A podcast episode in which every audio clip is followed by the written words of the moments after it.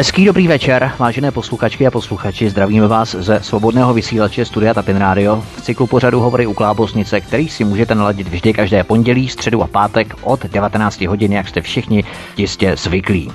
Pro některé souboj mezi slušností a hulváctvím. Pro některé souboj mezi hodnotami vlastenectví a vroucím kotlem multikulturalismu. Pro některé Miloš Zeman představuje hráz před migrací do České republiky, stělesnění principu, na kterých stojí a padá česká tradice, kultura a společnost. Naopak pro jiné Miloš Zeman představuje symbol Evropské unie, která tyto principy české kultury, tradic a státnosti vlastenectví stírá. Kdo je vlastně Miloš Zeman? Co reprezentuje, čí hlasem hovoří, proč byl tak častým terčem mediálních útoků, kterých si nešlo nepovšimnout a jak je možné, že navzdory tomu všemu byl prezident Zeman opět zvolen? Kdo zvítězil? Drzá lůza, nevzdělaní venkované, xenofobové s Vladimírem Putinem v zádech, nebo zvítězil zdravý rozum, ta opravdová slušnost, morálka, zkušenost, rozvaha a vlastenectví. Na tyto a další otázky budou dnes v povolební debatě po prezidentských volbách odpovídat naši dnešní hosté, kterými jsou populární publicistka Míša Julišová. Dobrý den. Předseda Asociace nezávislých médií Stanislav Novotný. Dobrý den. A předseda Institutu mezikulturních studií inženýra Václav Janoušek. Dobrý den. Tak, dámo a pánové, úvodem několik absolutních čísel. Jak všichni víme, staronový prezident Miloš Zeman získal v těchto volbách 2018 51,36% hlasů, což je v absolutních číslech 2 853 390 hlasů. Pro srovnání v roce 2013 před pěti lety Miloš Zeman získal 54,8% hlasů, což je v absolutních číslech, nebo což bylo 2 717 405 hlasů. Co z toho vychází, co z toho vyplývá? Navzdory obrovské mediální kampani, podpoře, navzdory masivní umělecké frontě, navzdory velmi nákladné kampani, přímá demokracie opět prokázala svou neocenitelnou službu. Prezident Miloš Zeman získal o 136 tisíc hlasů více než v roce 2013. O čem tento výsledek vypovídá, že Miloš Zeman takto mohutně posiluje a obdržel o 136 tisíc hlasů více než u minulých voleb, třeba že rozestup nebo náskok nad Jiřím Drahošem byl v rozsahu 153 asi zhruba tisíc hlasů. Takže je to málo nebo hodně a posiluje z vašeho pohledu Miloš Zeman? Míšo? Tak především gratulace panu staronovému prezidentovi. Ehm, je to samozřejmě úspěch. My kritici současného společensko-politického směřování máme radost, že v těchto volbách nevyhrál reprezentant těch, kteří se snaží naši zemi přiklonit více eh, k politbyru, jak já říkám, bruselskému. Takže samozřejmě je to velmi úspěšné, eh, máme z toho všichni radost eh, a panu prezidentovi dodatečně tímto gratulujeme. Eh, proč posiluje?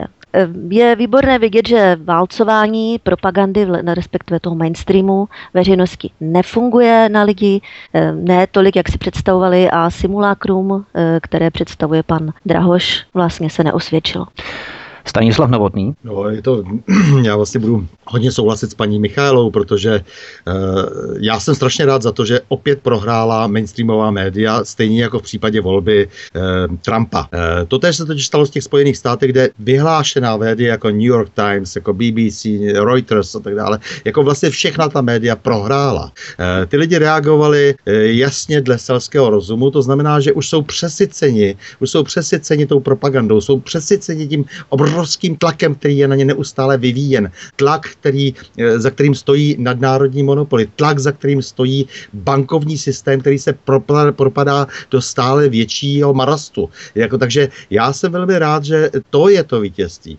Eh, samozřejmě eh, Miloš Zeman může být hodnocen různě. Já jeho lavírování mezi Evropskou unii, federací a tak dále považuji za do určité míry dobrou politickou taktiku. A mnoho lidí si to neuvědomuje. On když říká, že zároveň si přeje, aby se rozhodlo v referendu a říká, že stojí ale za eh, Evropskou federací, tak potřebuje pochopitelně získat eh, také nějakou oporu i v tom bruselském eh, politbyru, jak říká paní Michála. Mm. Ale takže se snaží vyslat signály sice na všechny strany, ale kdo je vnímavější, chytřejší, tak ví, že on zároveň dává ten prostor lidem. To znamená, aby ten selský rozum, který se projevil velmi dobře už ve Spojených státech, státech, tak aby i tady jak si získal svůj prostor. A proto jsem za tu volbu rád. Miloš Zeman není bez chyb a já s ním mám osobní zkušenosti, všechno možné za těch uplynulých 30 let a tak dále. Ale nicméně v tomto smyslu on nesklamal, skutečně v poslední době se postavil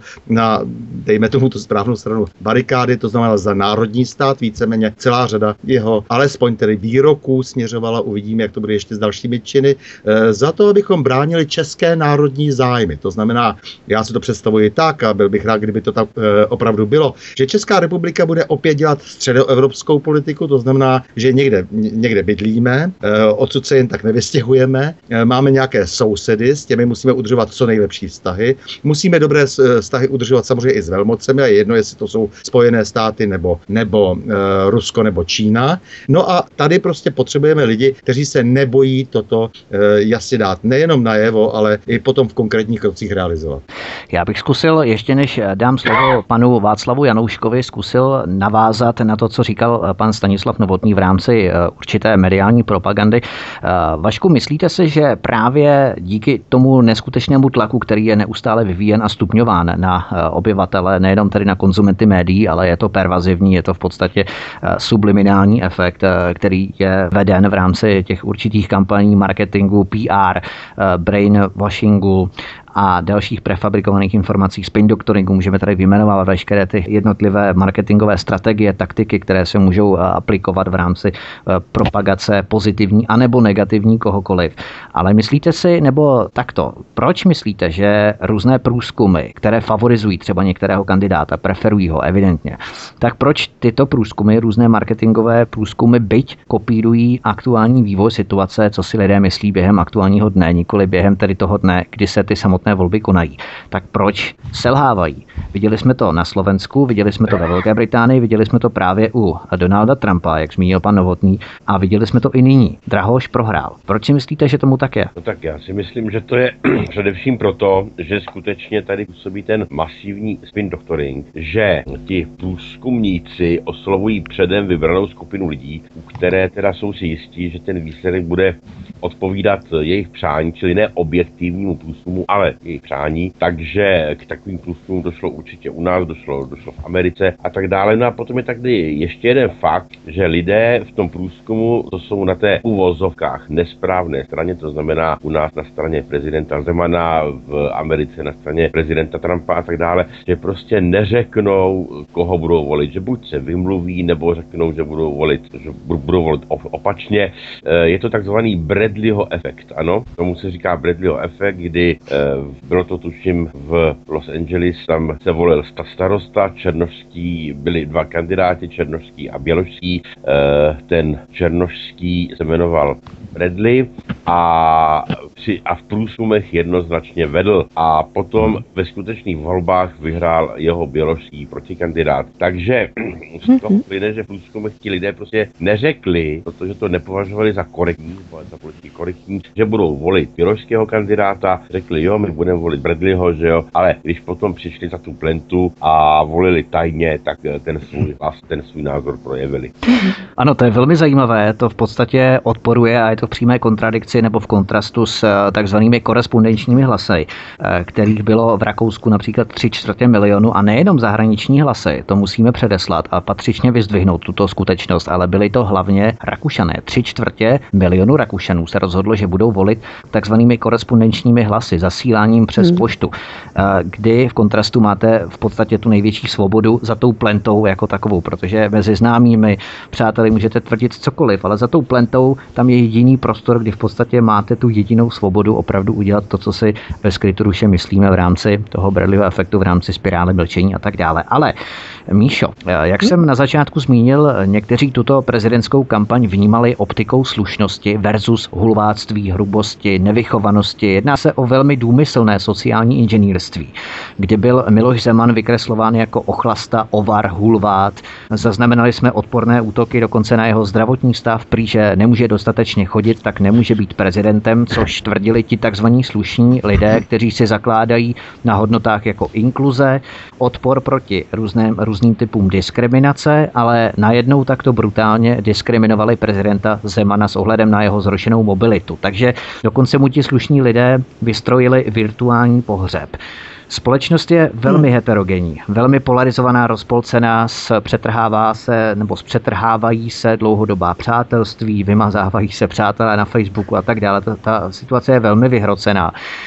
Proč si myslíš, mm. že do toho lidé vkládají takové vyhrocené emoce, že se s tím tak zžívají, stotožňují se s tím, jako by jim skoro operovali, mm. jak hmm. já říkám, nějaký vlastní orgán v těle. Mm. Neskutečným způsobem to prožívají lidé. Za tohle všechno přece nemohou pouze a jen média, nebo ano? No, názor se stává jakoby součástí toho jejich ega. A oni, když by měli změnit názor, tak to je jako kdyby měli, já nevím, vytrhnout část seba, sebe sama, jo. To už potom je součást jejich osobnosti, ten názor. Takže oni ho nemohou změnit. Jo, mnozí tady tihleti fanatici.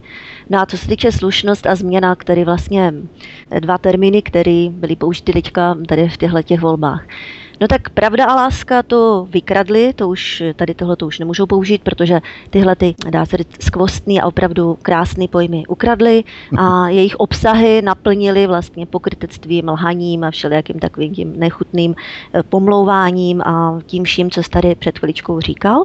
No tak ukradli nové termíny, slušnost a změna. No a za tyhle teďka budou chtít schovat a nadspat zase ty, tu svoji agendu, kterou tady vidíme, že jo. No, že o žádnou slušnost nejde, tak to je jasné, a že o žádnou změnu změnu, to pražské kavárně nejde, no to je definitivně jasné. Jim nejde o žádnou změnu. Oni chtějí jenom těsnější přimknutí České republiky eh, ke, k, té, k té direktivě z Bruselu, abychom více byli poslušní, více poklonkovali. Eh, proč to všechno dělají? No tak zřejmě jim z toho kinou nějaké benefity, pravděpodobně. Nevěřím v idealismus, v nějakou, nějakou charitu, že, že opravdu očekávají nějaké radostné zítřky. To snad pár nějakých novodobých svazáků. Ale věřím, že ty zájmové kapitálové skupiny, které si vybrali Drahoše Ježíše jako svého takové, takovéto simulakrum, tak ty to nedělají z žádné charity nebo znáky dobroty srdce. Dobře vědí, proč to dělají. To přimknutí k Bruselu. Jo, tam z toho jim pokynou nějaké ty benefity.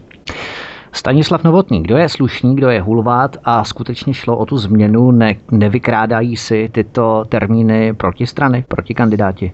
Samozřejmě, podívejte se tady už vlastně od francouzské revoluce, abych zašel až takhle daleko, eh, se skloňují neustále pojmy jako modernost, progresivní, toto je pokrokové a tak dále. Musíme se nad těmi pojmy všemi znovu zamyslet. Ty poj- změna, změna, my chceme nějakou změnu, nikdo neví jakou, ale chceme nějakou změnu. Jsou to prázdné pojmy, stejně jako je vyprázdný jiný pojem demokracie. Demokracie se musí něčím naplnit, samozřejmě nějakým konkrétním cho, eh, jednáním.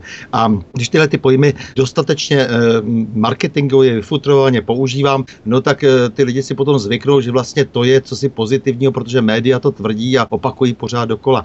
To, co říkala paní Michála, naprosto potrhu, že nejenom, že, že z toho mají možná benefity, oni z toho mají reálně ty benefity. Reálně z toho mají benefity všichni ti lidé, kteří vždy sloužili za každého režimu, všichni ti často pseudo eh, umělci, eh, kteří jednou podepisují antichartu, aby se udrželi, že jo, předtím zase někteří zase z nich ještě kontinuálně hajlují na Václavské náměstí za Heidrichiády a, a ti samí v podstatě, nebo dejme tomu, že jsou si hodně podobný mentálně, dnes obhajují pojmy, které nemají žádný obsah. S tím bychom se měli vůbec vypořádat celkově, s, s tím newspeakem, s tím slovníkem orvelovským, že se vlastně věci pojmenovávají jinak, že je to tak velmi licoměrné. Eh, a eh, co se týká jako ještě eh, toho, toho pomlouvání vlastně těch jednotlivých stran, no tak ta, nebo té, té zaujatosti, tak ta zaujatost je právě, dána že tím, že ti kulturtrégři, kteří mají vlastně k dispozici neuvěřitelné, neuvěřitelné prostředky, neuvěřitelné možnosti, které jsou si ceny ze zahraničí i dnes i z vlastních zdrojů, protože pochopitelně politici jsou také závislí na tom, aby ti to lidé eh, kopali za ně, takže eh, uvolní nesmyslné prostředky ze státních rozpočtů. Dokonce bych řekl, že už se dostali na trestně právní hranici. Eh, to znamená, to se týká třeba člověka v tísni, to se týká evropských hodnot a různých dalších jiných vlivových, dejme tomu, už dokonce se dá říct normalizačních skupin, které tady působí. No a to je něco, na čím se musíme opravdu všichni rychle zamyslet a pokusit se tu situaci změnit. Takže Zeman je symbolická politická eh, změna, eh, ale v tom, eh, v tom, tom, v tomhle uvažování, že oni mohou všechno a všechno zmůžou, nezmůžou zdaleka tolik, jak si mysleli.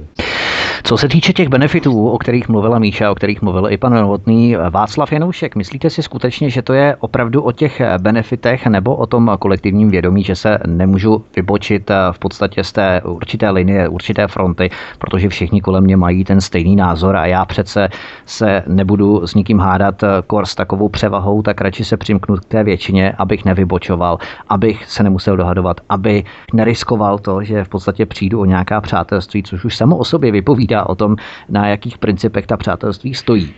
Ale eh, myslíte si tedy, eh, že jde skutečně pouze o ty benefity v rámci určitých výhod, které nabízí režim umělcům a různé vrstvy? A v rámci toho i, proč se tak ty masy lidí stotožnili s Jiřím Drahošem, jestli ne- necítí intuitivně, že část toho lesku těch uměleckých sfér, když budou volit Jiřího Drahoše, stejně jako se identifikovali s Karlem Schwarzenbergem, takže část toho lesku, té slušnosti, té důstojnosti a tak dále ulpí i na ně nich a oni v podstatě se s tím takto zžijí, stotožní a proto v podstatě volí i toho Jiřího Drahoše, nebo o čím si myslíte, že to je Václav Janoušek? Tak jsou to vlastně, jsou to nesporně všechny tři věci dohromady. Je to určitě to, že určitá minimálně část lidí, ti vedoucí představitelé třeba těch takzvaně neziskových organizací, nevládních organizací, z toho mají velice slušné živobytí. Samozřejmě to slušné živobytí nemají ti pěšáci dole, kteří, kteří dělají tu drobnou dobrou mravenčí práci, ale nepochybně slušné živobytí z toho mají i vedoucí. Mají z toho prostě ti, kdo e, jsou s tím režimem za dobře, kteří jej podporují, kteří podporují ten Brusel a tak dále, tak z toho nesporně mají i finanční výhody, i e, všechny tyhle možné benefity. Samozřejmě další věc je ta, že když máte v sociální skupině lidi okolo sebe, kteří všichni mají jeden takzvaně správný názor, tento správný názor dost agresivně prosazují, protože oni umí být velmi agresivní, tak eh, je velice těžké se postavit proti takovému, takovému proudu a riskovat všeobecný výsměch, opovržení, eh, nenávist a tak dále. Čili eh, to je takový ten sociální tlak, to je ta spirála mlčení, která tady působí. No a ten třetí důvod nesporně platí taky, jo? čili že jak jsme, jak to bylo, že ten vlastně volbou Karla Schwarzenberga nebo Jiřího Drahoše vlastně si část lidí dokáže ukazuje, že patří k těm takzvaně lepším lidem, prostě k takovým těm elitám, k těm e, moudrým, že vlastně patří k těm lepším lidem. Uh-huh. Ono se jim taky říká lepšo lidi. Ano, ano. lepšo lidi. A neuvědomují si, že prostě, že prostě pro ty elity, opravdové takzvané elity, jsou jenom mm. idioti. No to v podstatě působí proti ním, protože Češi jsou v zásadě národ plebejců proti vrchnosti. Jak jsme neuznávali vyloženě tu vrchnost. Mm. vrchnost. Dělali jsme si vždycky srandu z toho, kdo vedl. A opravdu jsme necítili nějakou vyloženě autoritu do takové míry, abychom uh, ji vykreslovali jako někoho, kdo je moudrý a z toho si teda nebudeme dělat jako legraci, to se nesluší, to se nepatří. Eh, něco jako v Národním divadle se nemůžeme pořádně ani zasmat, protože tam působí ta aureola toho Národního divadla. Jsme přece v Národním, tak se ani pomalu nebudeme usmívat. Jo, takže eh, já jenom, abychom byli faktičtí, Míšo, tak mm-hmm. uvedu informaci, že podle statistického úřadu v roce 2016 bylo evidováno už více než 91 tisíc neziskových organizací v České republice. Teď se to jmenuje tedy spolky. K tomu musíme připočítat 26 tisíc pobočných spolků, dalších 510 10 nadačních fondů, 1574 obecně prospěšných eh, společností a do těchto všech spolků plynulo 16 miliard 480 milionů 385 tisíc eh, korun českých, což je o miliardu 114 milionů 880 tisíc korun více než v roce 2014, například před dvěma roky. Znamená, že ten efekt je tady více než eh, zřejmý, že neziskový sektor nabírá pořád více a více peněz, lije se do toho neziskového sektoru. Čím si myslíš, že je to způsobené, co shledávají politici tak atraktivního na tom neziskovém sektoru? No tak ten, ty neziskovky, pokud jsou to ty sportovní neziskovky, nebo neziskovky, které se starají o opravdu nemocné lidi, nebo takhle, to je v pořádku.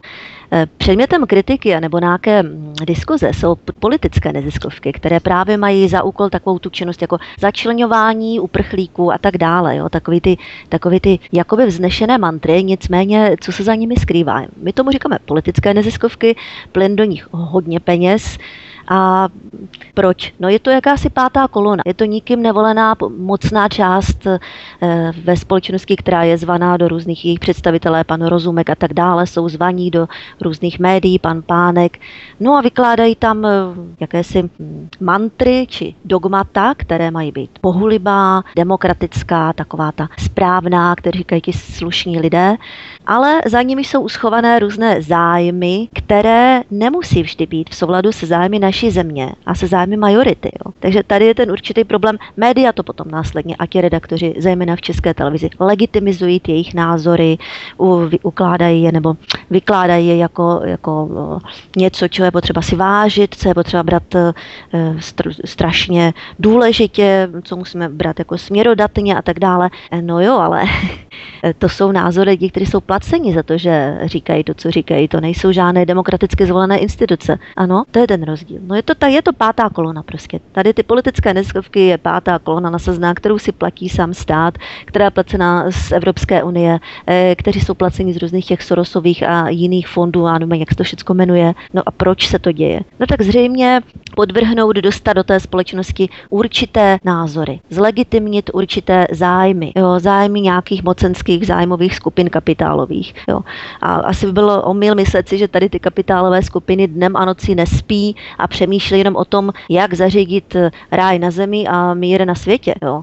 Kapitálové skupiny nejsou kapitálovými skupinami proto, že by stali někde v koutku a koukali, co se děje. A to nemusí být ani žádná složitá konspirace tohle. Oni prostě se starají o své zájmy. Oni nechtějí škodit lidem. Oni si chtějí ošéfovat vlastní zájmy. A k tomu používají různé metody. Jedna z nich je například politické neziskovky, které mají ošéfovat e, jejich plány, jejich e, různé konstrukty a tak dále. Hmm. Stanislav Novotný, pane Novotný, vy z titulu své funkce předsedy Asociace nezávislých médií, jak byste definoval nezávislost média? V rámci kooperace s neziskovým sektorem, kdy jsme svědky časté návštěvy a prezentace názorů právě představitelů nebo stoupenců neziskového sektoru ve veřejnoprávních i korporátních médií. O čem to svědčí podle vás? Opravdu to vypovídá o nezávislosti médií, nebo jaké parametry má médium naplňovat proto, aby bylo skutečně nezávislé a dávalo vyvážený prostor jak jedné či druhé straně, jak tedy zástupcům neziskových organizací, tak i straně, která s nimi nesouhlasí, což se minimálně v rámci nebo v rozsahu české televize, v rozsahu veřejnoprávních médiích eh, nenaplňuje. Eh, já bych se ještě vrátil k těm neziskovkám, protože eh, tady, nebo takzvaným neziskovkám, NGO, nestátním uh-huh. organizacím a tak dále. Uh-huh. Já tady, tady prostě je spousta zmatení v tomto. Jestliže stát má vykrývat nějaké činnosti, nemá co outsourcovat přes nějaké neziskovky tuto činnost. To znamená, jestli se nám množí úředníci jako králíci a my nejsme schopni potom tu pokry, pokrytu činnost skrze tyto, tyto úředníky, no tak prostě ještě si budeme platit neziskové organizace, které, které vlastně dělají, dublují vlastně tu činnost a dobře živí příbuzné a známé našich politiků. To je nesmysl, to je jedna věc. Za druhé, samozřejmě bych byl velmi proto, aby jsme se tentokrát inspirovali Spojenými státy, kde právě, jak říkala paní Michaela, mluvila o těch politických neziskovkách, si dávají velký pozor a přijeli kdysi kvůli tomu zákon Fara, si dávají velký pozor na to, aby nebyly neziskovky sponzorovány ze zahraničí. U nás je celá řada takových neziskovek, které jsou sponzorovány ze zahraničí, ať už to jsou Sorosové peníze, jsou to nadace Konrad Adenauer Stiftung z Německa třeba, ano, tak ano, celá, ano. celá řada dalších a tak dále. Takže hmm. na to bychom si měli dávat velký pozor. Samozřejmě jsou potom různé spolky, které opravdu se snaží, tamhle nějaké dámy dělají co si pro dyslektické děti a nemají ani 10 tisíc korun na, na to, aby mohli rozesílat dopisy. Takže to jsou, to jsou právě ti lidé, kteří vlastně pracují, dělají to všechno na koleni a pracují ze soukromých zdrojů. Ze soukromých zdrojů nechci tady vzniká tisíce spolků. Nech tady, nech tady, nech tady, nech, nech si na té občanské úrovni vznikne opravdu celé podhoubí od spoda, nikoliv ovšem sponzorovanou státem a už vůbec ne ze zahraničí. A to je třeba velmi rozlišet a je téměř jedno už, co to je, protože když je to ze zahraničí, je tam vždycky nějaký zahraniční, zahraniční zájem. Teď se mě ptáte teda na, ta, na tu asociaci nezávislých médií. Tak nám jde o to ubránit nějaký prostor. Nám jde proto, eh, o to, aby, aby v tom, eh, proti tomu tlaku, který je tady eh, veden z toho mainstreamu, aby vlastně aspoň, alespoň ta mladá, mladá, malá média a mladá média často, jo, která jsou dělána často také, také na koleně, stejně jako se třeba slavná naše asociace, tak aby mohla oponovat tomu obrovskému tlaku a mohla zveřejňovat informace, které oni nezveřejňují. Protože já považuji za velký zločin, že mainstreamová média často zamlčují věci. Nejenom, že je zkreslují, ale často některé informace nám vůbec nepředávají. Další věc, další jako velký, když jste se ptal prostě na tu závislost, nezávislost, no, my říkáme nezávislá média, každý samozřejmě na něčem závisí, já říkám, že se snažíme alespoň nezáviset na, na mainstreamu a s tím mainstreamem zároveň ale se pokoušet komunikovat, eh, což se někdy i dokonce daří, že eh, ty, ty, ty kapitáni eh, toho mainstreamového biznesu často chápou, že tím, jak mi ubývají čtenáři a klesá poslechovost a, a sledovanost, takže musí nějakým způsobem komunikovat s tím novým sektorem, který nenávidí, ale nicméně alternativních médií, s tím musí nějakým způsobem komunikovat, protože, protože samozřejmě eh, je eh, velmi přečíslují mnohdy eh, ve sledovanosti a v zájmu. Jo? Takže, takže to je ten hlavní důvod, proč vznikla třeba asociace nezávislých médií a říkám, ta nezávislost byla pojata takto. Ještě bych rád zmínil jednu věc, my se tady vždycky bavíme jenom o politice. Aha. Ona, velká část těch peněz uniká někde v těch médiích, často do velmi zvrácené kultury a, a to, to jsou peníze také velmi dotační a vidíme to české televizi a vidíme to v českém rozhlase, ale především té české televizi. Eh, takže to bych byl rád prostě, abychom i tyhle ty věci začali více sledovat a nezajímali se pouze, pouze o politiku. Spravodajství. Eh, Spravodajství je důležité, aby nebylo eh, vlastně komentované. Spravodajství by mělo být suché, jasné předání informací. Ano, a nemělo by být jenom opisované. Mělo by být naše vlastní. U veřejnoprávních médií teda zcela evidentně chybí schopnost se dívat na svět českýma očima. Chybí tam schopnost dívat se ze střední Evropy středoevropskýma očima, dívat se na to tak, jak se na to dívali lidé, kteří přispívali do Otova slovníku naučného před stolety. E, to byl ten skutečně středoevropský pohled, protože e, Britannika představuje nějaký britský pohled, e, Larus představuje nějaký jiný, Beck představuje nějaký jiný, Balšev Slavar představuje taky nějaký jiný. Ale my tady se musíme dívat na ten svět našima očima. A u toho zpravodajství bych byl rád, aby, aby to byla aspoň suchá informace a potom, aby tady byl vždycky ten pokus o ten koment z naší strany, z naší země, o ten pohled na ten okolní svět, ať už je to Afrika nebo jihovýchodní Asie. Eh, to mi tady zcela schází. To opisování je tak děsivé, když vidíte potom, co ty lidi překládají eh, z těch zahraničních médií, jak hloupě to přeloží jeden a 18 webů to potom převezme, převezme s tou no. samou chybou. Takže, takže, takže vidíte, co se děje. Já nevím, když jsem byl na začátku občanské války v Damašku, tak, tak mělo být předměstí Damašku v plamenech, konkrétní čtvrť, nic takového se tam nedělo a on o tom psal Reuters a BBC, že je v plamenech. No takže musíme si dávat samozřejmě pozor i na ty zahraniční zdroje a, a tak dál a tak dál. To je na velmi dlouhé povídání. Ano, určitě. Co se týče, co se týče těch suchých dat, jak jste říkal, ohledně toho, jak jsme si tu uvedli zrůst neziskového sektoru v České republice, tak bych přihodil ještě další informace. Vy jste se zmínil z stručnosti ohledně těch úřednických míst. Tak když si to schrneme v roce 2013 jenom, byl počet státních zaměstnanců České republiky 413 tisíc a celkové prostředky na jejich platy činily 134 miliard. V roce 2017 máme 445 tisíc státních zaměstnanců, tedy o 31 tisíc více a výdaje na jejich platy stouply na 162 miliard, tedy o 28 miliard více.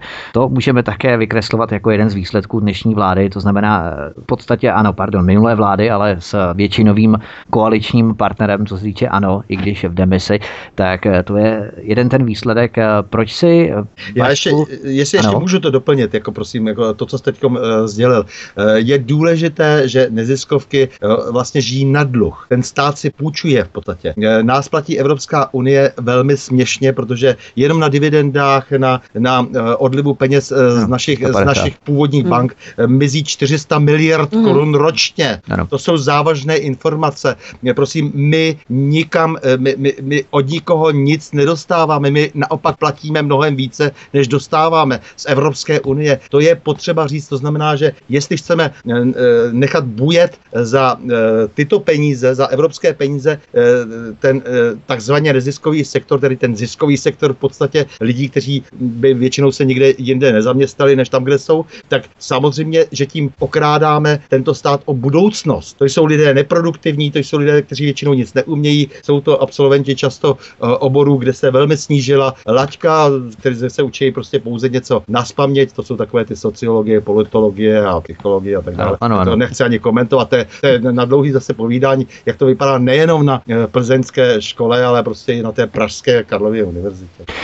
Tak, bychom to trošku prodloužili. Já si myslím, že je čas právě, vyzral čas na hudební pauzu, abychom si lehce odpočinuli, potom budeme pokračovat eh, a bude pokračovat Václav Janoušek po písničce. Našimi hosty dnes je populární publicistka Michála Julišová, předseda Asociace nezávislých médií Stanislav Novotný a předseda Institutu mezikulturních studií inženýr Václav Janoušek. Posloucháte svobodný vysílač a v naší debatě po prezidentských volbách budeme pokračovat po hudební pauze. Hezký večer. Populární publicistka Michála Michaela Julišová, předseda Asociace nezávislých médií Stanislav Novotný a předseda Institutu mezikulturních studií inženýr Václav Janoušek jsou našimi dnešními hosty. My probíráme prezidentské volby, bavíme se o průběhu prezidentských voleb a bavíme se i o jeho výsledku, jejich výsledku, jakým způsobem to eh, akceptují různé skupiny. A budeme pokračovat eh, Václav Janoušek.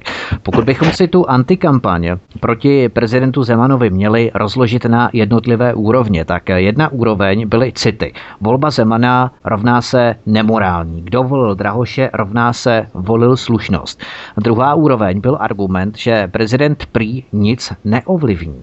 Potom se ale navízí logicky otázka, proč, když prezident nic neovlivní, se proti Zemanovi vedla tak hysterická antikampaň.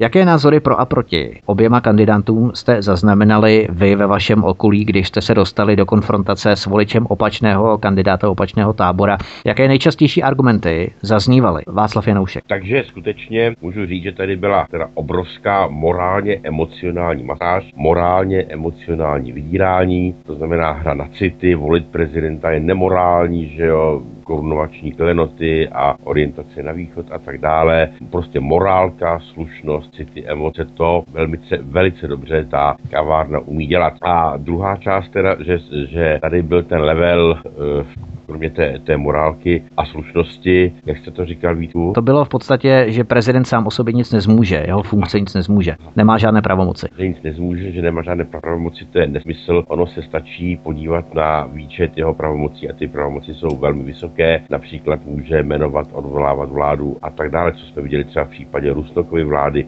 Takže eh, a je tady ještě další věc, na kterou bych chtěl říct, a která je velice důležitá, že prezident má obrovský hlas, je obrovský slyšet, je to skutečně teda autorita, jednak teda i ta formální, čili není pravda, že nemá žádné pravomoce, má velké pravomoce, a jednak je to autorita neformální a je slyšet v zahraničí. Takže Česká republika má díky Miloši Zemanovi pověst jedné z nejanti-islamofobnějších, ne, pardon, nejislamofobnějších zemí na světě a nejanti-imigračnějších, nebo prostě nejimigračních zemí na světě.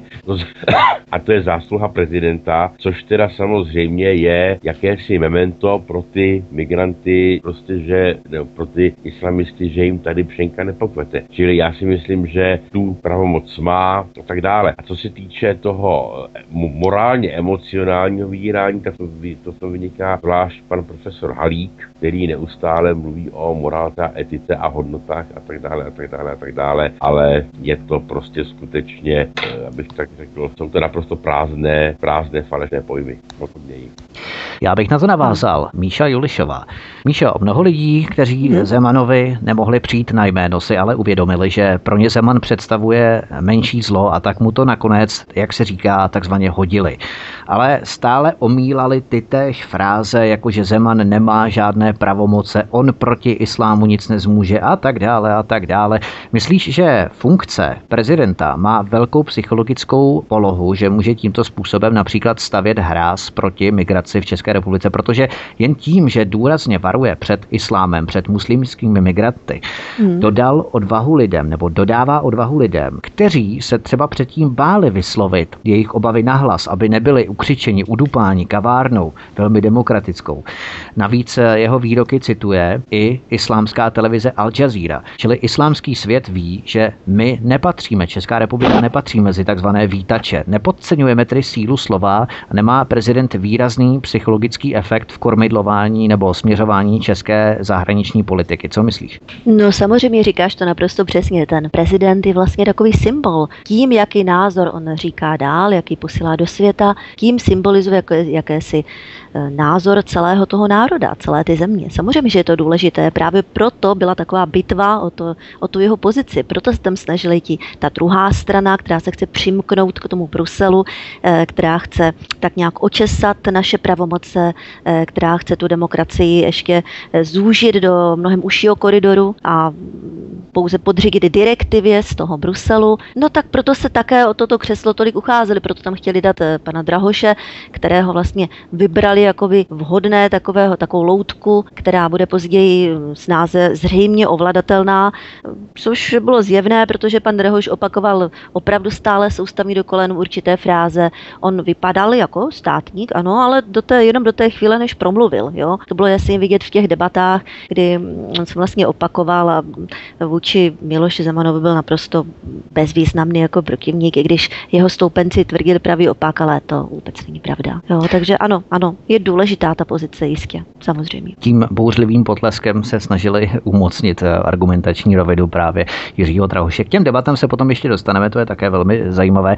Stanislav Novotný, eh, pane Novotný, skutečně si myslíte, že prezident má takovou výraznou převahu v tom určovat zahraniční politiku České republiky, i když se ho mnoho politiků eh, snažilo postavit takzvaně do latě v rámci komunikace s Čínou, s Čínskou lidovou republikou, Xi Jinpinga, v rámci s Vladimírem Putinem a tak dále, jeho inklinace k Rusku, ale zároveň on byl několikrát ve Spojených státech amerických, vystupoval v rámci OSN v New Yorku a tak dále. To znamená, že on naštívil skutečně je poli směrový, a není orientován pouze na západ, pouze na východ, ale je opravdu vše straný. Takže myslíte, že skutečně prezident Zeman, jak ho vykreslují zejména některé kruhy právě z těch think tanků a různého neziskového sektoru, takže skutečně směruje Českou republiku pouze na východ. Není to taková chiméra, která se táhne společně s charakterizací jeho osobnosti, stejně jako ty různé zkazky o tom, jaký je ožrala, ovar, hulvát a tak dále, že to je prostě jedna z dalších eh, lží, které se nepravdivě šíří o něm. Eh, samozřejmě, že eh,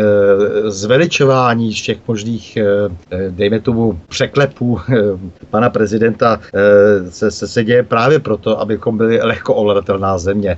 To, že jezdí, samozřejmě jedna věc je jeho role symbolická, do značné míry je symbolická. Samozřejmě on má nějaké pravomoce, jak už to tady zmínil eh, pan kolega Václav, prostě, ale jako nezmínil třeba, že jmenuje například bankovní radu, což je pro mm. uh, různé mm. špiony velmi mm. důležité. Jmenuje také soudce, což je velmi důležité. Jmenuje i profesory a dal několikrát najevo, což bylo také pěkné, že někteří profesoři by vůbec žádnými profesory neměli být, protože například nemají za sebou vůbec žádnou práci. Jo, já očekávám například, protože se docela orientuju v, v, v prostředí, dejme tomu, humanitně vzdělaných lidí eh, očekávám, že ti lidé prostě budou nějakým způsobem k užitku a že když teda třeba studují sociologii nebo se tak tváří, takže bude ta jejich sociologie také aplikovatelná ano. Eh, na naše poměry. Tak, to je jedna věc. Že takže eh, tak a je jich celá řada. Je jich hodně, opravdu. Ale potom jako to, že jezdí do zemí, kde se očekává, že tam přijede právě ten vrcholný představitel, byť samozřejmě často ti lidé ani nezdají jeho pravomoci, protože pochopitelně detailně nestudují studují naši ústavu a, a nevidí, že to, či ono e, může nebo nemůže, ale e, zároveň to má prostě pro ně obrovský význam. Pro ně je základním prostě partnerem e, prezident. Takže to, že jezdí do Číny, to, že jezdí do Střední Asie, to, že jezdí do Ruska, je mimořádně důležité. Je to důležité proto, abychom zpátky získali, získali to, co jsme, alespoň z části, to, co jsme všechno postráceli nesmyslými, například proti ruskými sankcemi, to, co jsme, které, kde jsme šli zase na ruku někomu cizímu, kdo si tam teď místo nás vlastně dělá svůj biznis, že jsme eh, vlastně naprosto panáčkovali prostě před eh, těmi, kteří eh, potom odnesli v podstatě náš, náš biznis někam jinam, naše, naše podniky odtáhli jinam a vysávají je teď jako mají nás za jakýsi krmelec z Evropy. Takže v tom smyslu ten prezident alespoň upozorňuje a v případě teda zemí, jako je třeba Čína nebo Rusko, jako je i důležitým elementem v podpoře českého zahraničního obchodu. Česká republika je klíčově závislá na zahraničním obchodu a každé jeho rozšíření je velmi důležité, takže na tento moment eh, se eh, často neklade důraz, ale já bych byl rád, aby jsme se k tomu často vraceli, protože to je role Miloše Zemana a tam je opravdu nezastupitelný. Václav Janoušek, Vašku, myslíte, že tato zjitřená atmosféra stála za vyšší účastí obyvatel ve druhém kole prezidentské volby, hmm. konkrétně 66,6%, když se tady vrátíme zpět do České republiky a zkusíme se orientovat na to, kdo eh, v podstatě volil, komu se nebo koho se prezidentu Zemanovi podařilo mobilizovat v rámci eh, druhého kola, od prvního do druhého kola. Protože jsem zaznamenal mnoho příspěvků od lidí, kteří sami sebe označovali za nevoliče, ale po tomto neskutečném mediálním linči a honu na prezidenta Zemana se rozhodli nakonec k volbám jít a dát Zemanovi svůj hlas.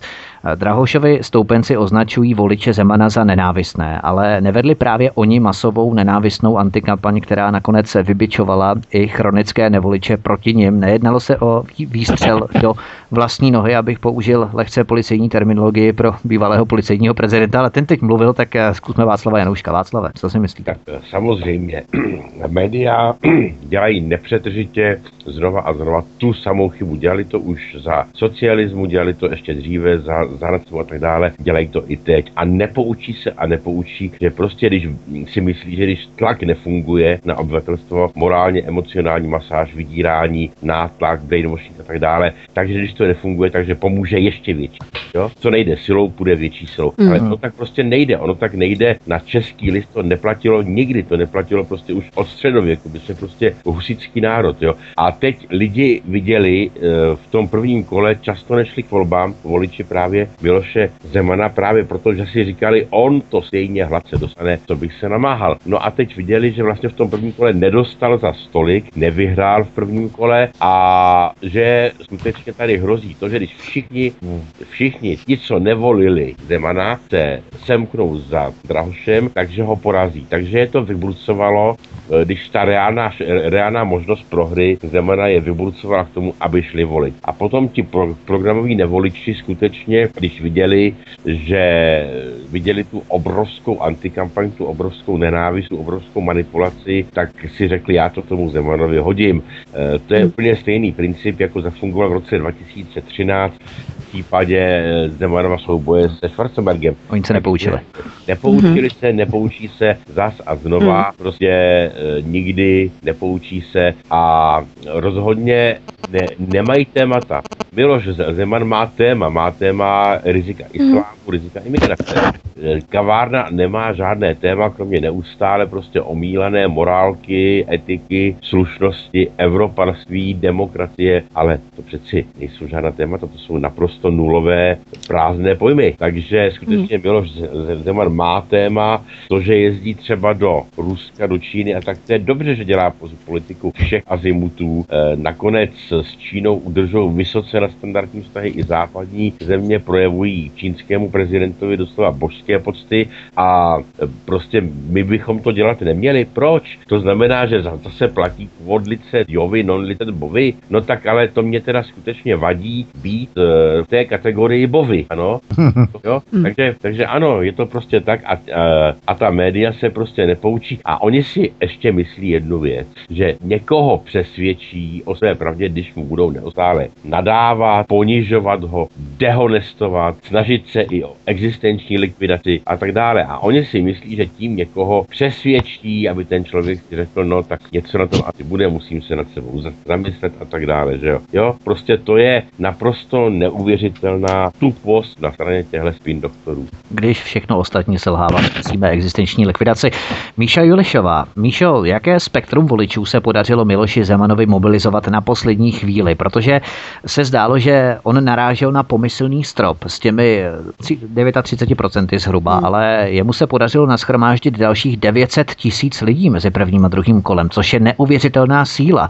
A nárůst mezi prvním a druhým kolem kopíroval právě ty pohraniční regiony České republiky. Tedy nejvíce lidí přebylo právě z těch pohraničních regionů. Čili jaké voliče hmm. se mu podle tebe podařilo zmobilizovat? Myslíš, že právě pohraniční hmm. regiony rozhodly o výsledku? No já si myslím, že se podařilo mu mobilizovat právě ty všechny, kterým se nelíbilo tady to válcování tím mainstreamem, tou propagandou ti, kteří prostě to viděli v televizi pořád jenom drahož, slušnost, eh, já nevím, změna, ale nic zatím, zatím nic nebylo. Oni, nedo, oni sice opakovali tady tyhle ty, tady ta cnost, ty cnostné pojmy, ale nedokázali je ničím naplnit. Tam nebyla žádná faktická náplň zatím. Jenom opakování těch slov a nic. A spousta lidí už dovede uvažovat v kontextu, prostě nějakým horizontu. E, nestačí jim jenom tady slyšet e, stále dokola stejné fráze, ale chtějí taky mít zatím nějaký obsah a ten tam nebyl. Oni ho tam prostě neviděli. A když nakonec eh, pan Drahoš byl v televizi, tak také ty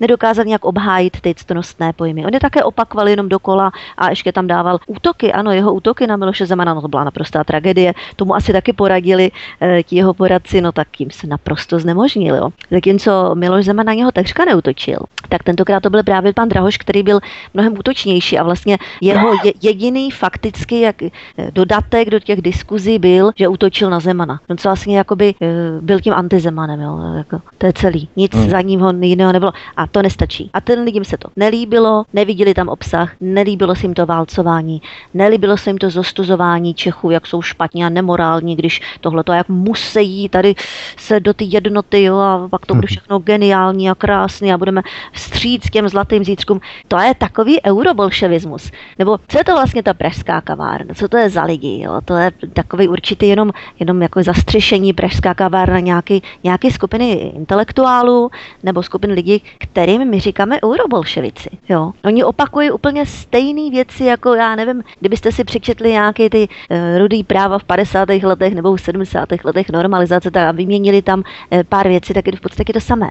Hmm. Já si myslím, že tito lidé se rodí v každé generaci. Jo? Oni tady prostě jsou a teď jde o to, jestli někdo uchopí a použije je uh, pro svoji věc. No, protože oni jsou lehko uchopitelní, uh, dají se snadněji sfanatizovat, selektivní slepota, černobílé vnímání světa. Jo, prostě je v populaci určitě procento lidí, kteří takto uvažují. A pak už jde jenom o to, aby je nějaké zájmové skupiny uchopili a správně nasměrovali. To je celý. No. Stanislav Novotný. Všichni jsme sledovali, pokud ne všechny čtyři, tak alespoň dvě prezidentské debaty obou kandidátů, duel, v nich se utkali oba kandidáté. Nejprve estrádní show na prvně v úterý minulý týden, poté korektnější, nikoli však politicky, komornější a umírněnější, nikoli však muslimsky, debatu ve čtvrtek na české televizi. Prezident Zeman se tu předvedl jako člověk kontrolující vlastní nervy, ale i témata rozhovoru, jak jsme se o těch tématech bavili. Mnozí se shodli na tom, že Jiří Drahoš neměl ani rétorickou, ani znalostní kvalifikaci, byť čtvrteční debata na české televizi byla o poznání na vyšší úrovni. Jak byste tyto debaty debaty charakterizoval, pomohly eh, výrazně Miloš, Miloši Zemanovi, myslíte, pane Novotný, nebo by byl výsledek podobný, i kdyby se tyto debaty nepořádaly, tyto finální duely? Eh, já myslím, že z části mu to pomohlo, protože bylo vidět to podstatné, eh, o čem teď chci hovořit. A to znamená, že bylo patrné, že pan Drahoš je nevzdělaný. Víte, já mám trošku pod pojmem vzdělanost, a protože byla často skloňována právě tak to, to, tou pražskou kafilérkou ano, ano. pořád dokola, tak, tak jako eh, bych rád, protože docela to prostředí znám, eh, tak bych rád jako k tomu přidal svůj, svůj pohled. Vzdělanost je něco, co musíte nabít systémově. Eh, vy se vlastně celý život musíte vzdělávat. Vzdělanost je něco jiného, než že získáte odbornost v nějakém oboru. Když hmm. se říkalo lidem, kteří mají nějakou specializaci v Německu, se jim říkalo přiléhavý fach idioti, to se říkalo v 19. století, lidem, kteří vlastně nevidí celý ten, ten svět v kontextu, ale jsou třeba velmi dobří ve svých technických oborech například. A e, to bylo velmi patrné, tady nejde jenom o nějakou retorickou schopnost, tady jde o to opravdu vidět celý svět v kontextu, říká se tomu komplexní myšlení. Takže když když v tom Německu začalo být kritizováno, e, právě byla kritizována přílišná specializace a zejména tehdy technická, já dneska to rozšiřuji i na humanitní obory, protože vidím spoustu fach idiotů právě v těch humanitních oborech, kteří vlastně nemají povědomí ani vlastně v těch humanitních oborech a, a nemají žádný rozhled a tak dále dále, tak tito lidé vlastně vznášejí nějaký národ na jakousi vzdělanost. Tu vzdělanost si často vyfutrují eh, prázdnými tituly, za kterými zase nic není. Eh, to je docela známá strategie frankfurtské školy. Mm. Ti lidé prostě v podstatě pochodují nějakými institucemi, získávají nějaké tituly. Pokud jsou v tom, v tom správném, v tom správném žoldu, tak jsou za to vlastně patřičně honorováni, dostávají různé odměny. Jsou tady lidé, kteří jezdí na přednášky do světa, které nikoho nezajímají, tam dostávají, dostávají dostávají velmi slušně zaplaceno, aby byli saturováni a potom byli doma, doma tady u nás tím trojským koněm. A to je velmi důležité, že to vlastně, že, že, že, že lidé, voliči viděli na tom panu Drahošovi, že komplexní myšlení, anebo ta slavná evropská hodnota kritické myšlení, že tam hmm. velmi, velmi chybí. To bych, na to bych velmi rád upozornil, protože spousta lidí opravdu zlíží v Čechách, je to velmi, eh, velmi silné, eh, k lidem eh, s akademickými tituly. Tak rád bych je upozornil, že ty akademické tituly nemusí vůbec nic znamenat, vůbec, hmm. ne, vůbec nemusí znamenat žádný široký rozhled, který očekáváme u těch vrcholných představitelů. Dokonce hmm. od nich neočekáváme nějakou specializaci. Mě je poměrně lhostejné, jestli, jestli bude umět vyrobit nějakou sloučeninu chemickou prezident. Mě zajímá spíš, jestli bude geopoliticky rozumět světu, jestli bude mít nějaké znalosti z historie, ekonomie, práva a tak dále a tak dále. E, jo, dejme tomu, prostě bude se umět zahledět i e, do, e, přes různé jazyky do jiných oblastí. To mě zajímá, takový člověk mě zajímá, jestli je rozhleděný. A to, to nám samozřejmě ty, ty, ty, ty lidé, nebo, nebo respektive ty debaty nám odhalily to, kdo je nám předkládá. No tak zaprvé to, to je ta jedna věc, jako to, to, to se tady neustále skloňuje, jakási vzdělanost, kultivovanost, no já nevím, kultivovanost lidí, kteří sloužili, jsou schopni sloužit za každého režimu, nevím, co je to hmm. za kultivovanost, i kdyby nemluvili prostě. Vůbec mě takový lidé nezajímají. Hmm. Lidé, lidé kteří na jedné straně eh, hrají v normalizačních filmech a, a velmi dobře si žijí eh, před listopadem 89 a najednou nás tady moralizují. Ano, Kdy, ano. Kdyby zůstali v klidu někde, eh, si si dál hráli eh, svoje, eh, svoje party, jak tak jsem, tak jsem spokojen, nikomu nebudu nic vyčítat, ale oni si dokonce snaží, oni se dokonce snaží nás soudit. To, je, to, je, to, to považuji za, za naprosto nehorázné. No a u těch akademiků, to už jsem, to už jsem teď e, zmínil. E, takže já očekávám člověka rozhleděného, člověka s širokým e, vhledem do geopolitik, zejména u prezidenta, protože ten by měl mít velký nadhled. No a to se nám odhalilo u toho pana Drahoše a já jsem hluboce přesvědčen, že i lidé, kteří zdádlivě, jak si, nebo kteří jsou označováni za ty, kteří nemají to vzdělání a, a, a, a jsou chudí a hloupí a, a, a, a, a tak dále. Prostě jsou jim samozřejmě podsouvány nesmysly, protože já znám eh, spoustu lidí, kteří jsou velice vzdělaní, velice inteligentní, eh, velice schopní podnikatelské a volili Miloše Zemana. Tak to se nám tam ukázalo, že prostě najednou tyhle ty lidi prokoukli a řekli, tak tohohle toho prázdného pána my nechceme. Mm. Václav Janoušek ještě před písničkou. Prezident Zeman se vyjadřuje velmi srozumitelně, jasně, krátce, hovoří pomalu a podle mnohých dokáže říct v jedné souvislé větě více než Jiří Drahoš v desetiminutovém projevu. Myslíte, že prezident Zeman vybrousil ten svůj arzenál jeho retorických schopností o určitou úroveň, kterou ještě během třeba jeho působení na křesle předsedy vlády neměl? V rámci přelomu milénia, kdy ještě působil jako premiér České republiky.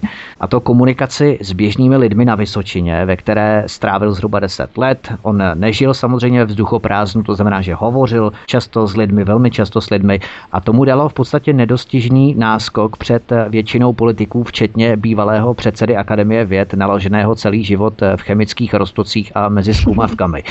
Tak eh, myslíte, pane Janoušku, že eh, má Miloš Zeman schopnost působit i na běžné lidi, kteří cítí, že jim jaksi neopovrhuje vnitřně jako pytláky z venkova, on v té skleníkové Praze.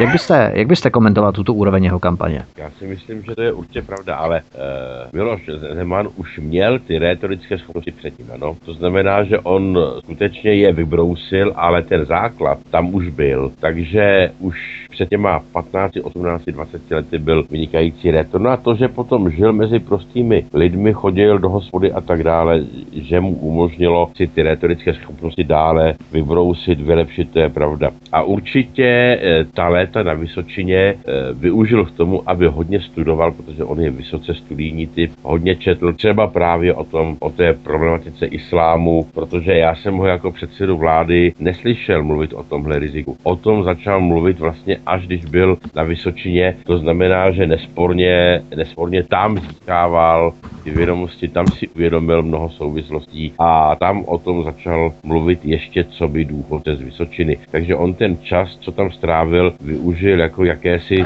dlouhodobé studijní volno, bych řekl. On ten meditativní klid a určitá rozvaha v rámci přírody přece jenom komukoliv dá dost a přidá mu dost právě i na určitém pohledu na svět, na eh, věci, které souzní s tím vesmírem a se světem jako takovým.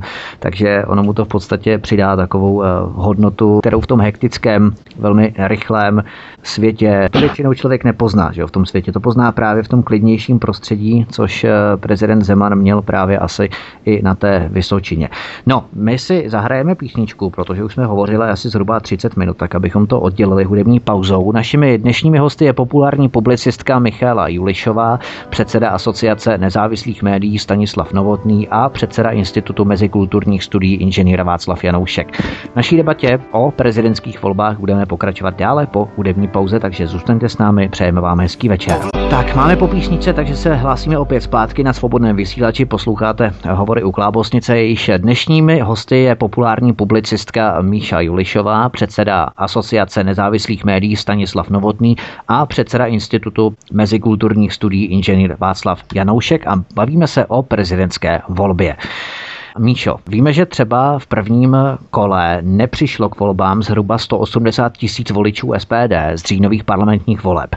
Hmm. Další desítky tisíc voličů komunistické strany Čech a Moravy KSČM, podobně voličů ČSSD, myslím toho, řekněme, národně konzervativního ražení, což možná tým kolem Miloše Zemana vyhodnotil, že přesně na tyto lidi oni potřebují zacílit, protože, ano. jestli jste si třeba všimli, tak prezident Zeman tady útočil na Drahoše v rámci dezinformací ohledně Ruska, že uráží mm-hmm. inteligenci voličů z dřínových voleb. On se na ty voliče cíleně obracel, cílil na ně, anebo třeba i další věci.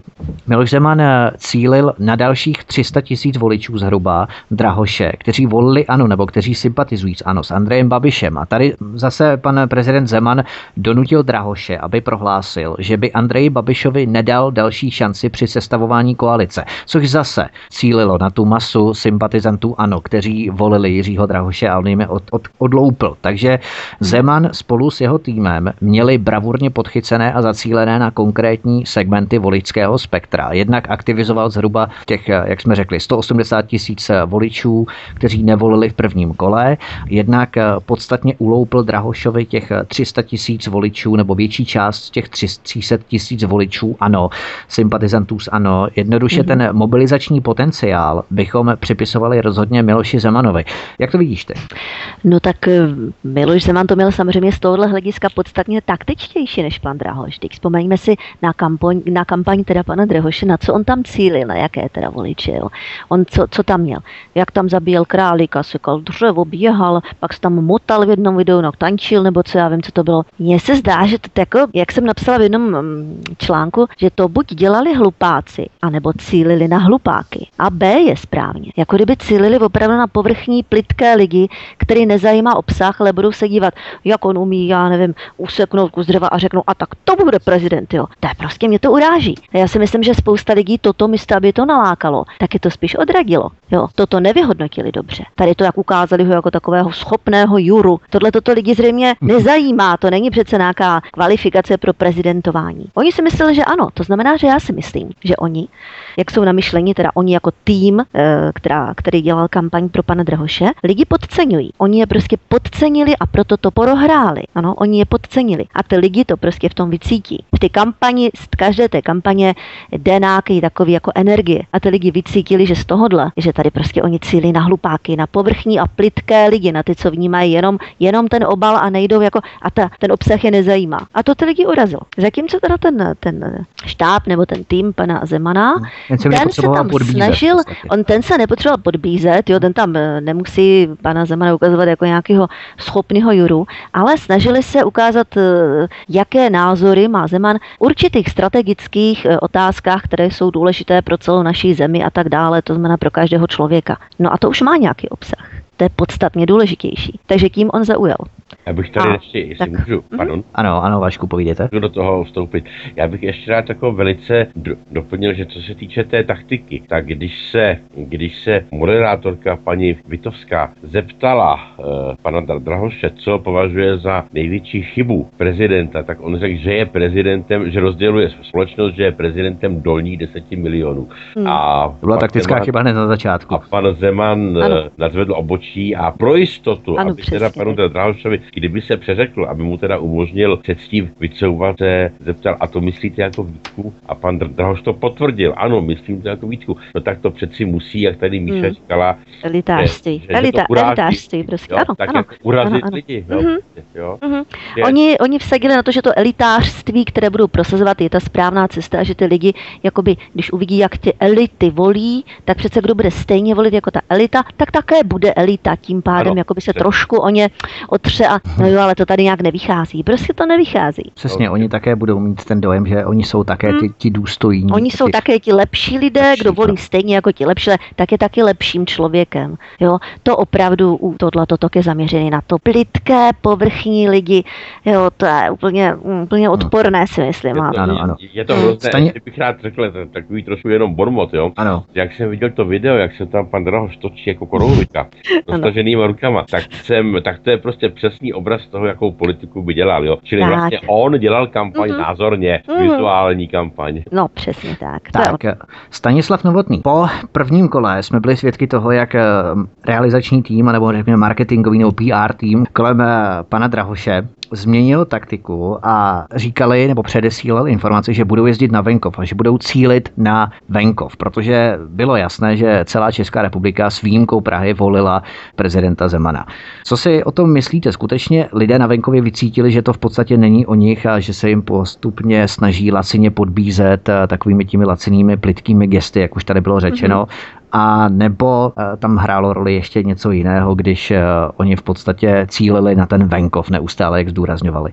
No samozřejmě, že ty lidi to vycítili, protože jestli pan Drahoš, tady už to bylo řečeno, zabíjí eh, králíka, který ho nezabil a zaživa ho vlastně stahuje, králík se ještě cuká, jako měli by proti němu vystatovat mimochodem teda ochránci zvířat, jo, to, Ano. to prostě bylo něco příšerného, protože já docela ty venkovské práce zvládám, Na oproti, hlavu, mno- ne, co to op, opr, oproti mnoha jiným jsem opravdu schopen štípat dřevo, řezat dřevo, dělat spoustu věcí, jsem na to zvyklý, eh, jo, a ještě se klidně věnovat i třeba intelektuálním tématům. Eh, Brýle eh, falešné, jako aby z něho udělali toho intelektuála, který nikdy nebyl. Zapomeňte na to, že někdo je intelektuál Mhm. jenom proto, že si něco napíše před jméno a za jméno.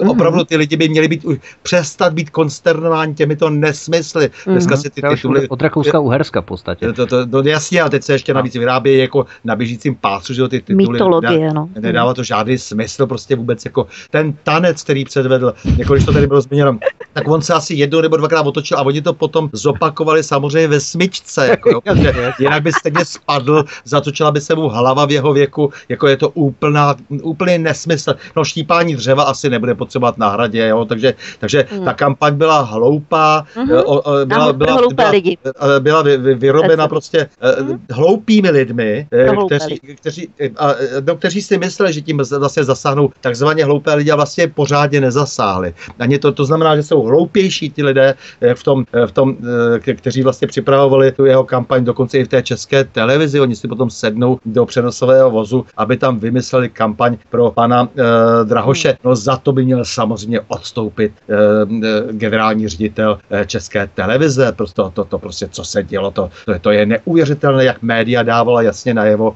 je- na Hmm. které straně stojí. Já jsem Ano. byl sám v Českém rozhlase, kde jsem se bavil o e, fake news a o takových těch věcech, takových srandičkách, které, které se týkají vlastně těch, těch nezávislých médií. No a e, najednou dostanu otázku, jak je to teda s nějakýma, co, co jeden web zveřejnil o panu Drohošovi. Já jsem říkal, no ale vy jste mi přece předtím řekli, že se vůbec nesmí bavit o panu Drohošovi, tak já dodržuji pravidla a nebavím se o panu Drohošovi. Načež pak zjistím, že e, ta poslední debata je zorganizována v Českém rozhlase a na tu samozřejmě pan Drahoš šel, přestože předtím říkal, že půjde jenom do dvou debat, takže potom do Českého rozhlasu, kde konec konců si moc nepomohl, protože se dostal opět do úzkých a musel to, musel to pan Pokorný potom celé vlastně jako přejít mlčením, že neuměl někoho vyjmenovat ani, ani pravomoci prezidenta, hmm.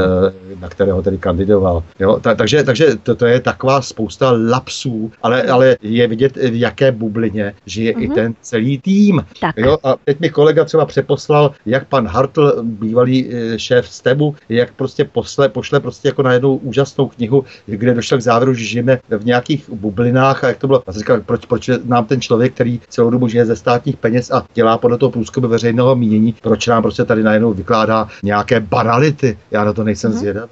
No nic, promiňte. No já jsem chtěla ještě říct, že tady ta pohybová část té kampaně pana Drahoše, já tomu říkám pohybová část, ano. tak to bylo jasný, jako oni chtěli zase ukázat, jak Miloš Zeman, jak je nemocný, musí mít tu hůlčičku a špatně chodí a pan Drahoš ne, panečku, ten tam bude poskakovat někde jo, a ukázat ve zdravém těle zdravý duch přece, no jo, no tak. Ustál pan Schwarzenegger, ustál v čele Kalifornie a zhroutila se po jeho rozhodnutí celá elektrická síť, takže to je to, opravdu. My jsme to možná mohli shlédnout i v rámci té úterní debaty nebo toho duelu na primě, kdy na konci té debaty, si vzpomínáte, tak eh, hmm. pan Drahoš stál, uklonil se a zatímco pan prezident se musel těžce zvedat a ještě tam musel ano. někoho volat, aby mu přinesli hůl, kterou mu zapomněli dodat. Mm-hmm. Takže to jsme tam viděli, že možná i tomu poradili právě, aby briskně stál pan Drahoš a uklonil se, aby bylo vidět, jako, že on je ten pohybový nedaný jedinec. Tak, pojďme se podívat eh, na uměleckou frontu, která se čest výjimka v jednom šiku formovala za Jiřím Drahošem. Mimochodem, teď exkluzivní informaci přinášíme. Svobodný vysílač se jako jediné médium dostalo k vysoce utajovaným informacím, které jsou velmi explozivní zveřejňujeme jako první v České republice. A to, že na Pražské Ruzini se chystá speciálně vypravené letadlo s českými umělci, jako je Bolek Polívka, Marie Rotrová, Vojtěch Dyk, paní herečka eh, Valentová, ale i žurnalisté jako třeba Saša Mitrofanov, sportovci jako Dominik Hašek a tak dále a mnoho dalších, kteří se chystají tajně letecky emigrovat z České republiky. Náš zdroj eh, má ještě potvrdit destinaci, údajně to má být Saudská Arábie a zítra se chystá další letadlo, připravuje se celá brněnská, brněnská radnice. Myslím, že to je do Kuwaitu, ale to ještě nevíme. Takže jednoduše všechen kulturní a intelektuální výkvět České republiky nevíme, co si bez nich počneme. Mm.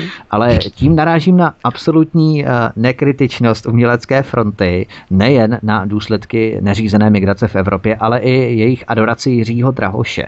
Tito umělci pro voliče prezidenta Zemena představují samozvané autority s nabubřelým egem, mravokárce určující veřejné blaho, diktátory toho, co si máme myslet, jaká správná média máme sledovat, jaké správné autory číst. Dokonce Tomáš Halík a další s ním prohlašovali, že volba Zemana je zlo nebo dát hlas Zemanovi by bylo těžké morální provinění.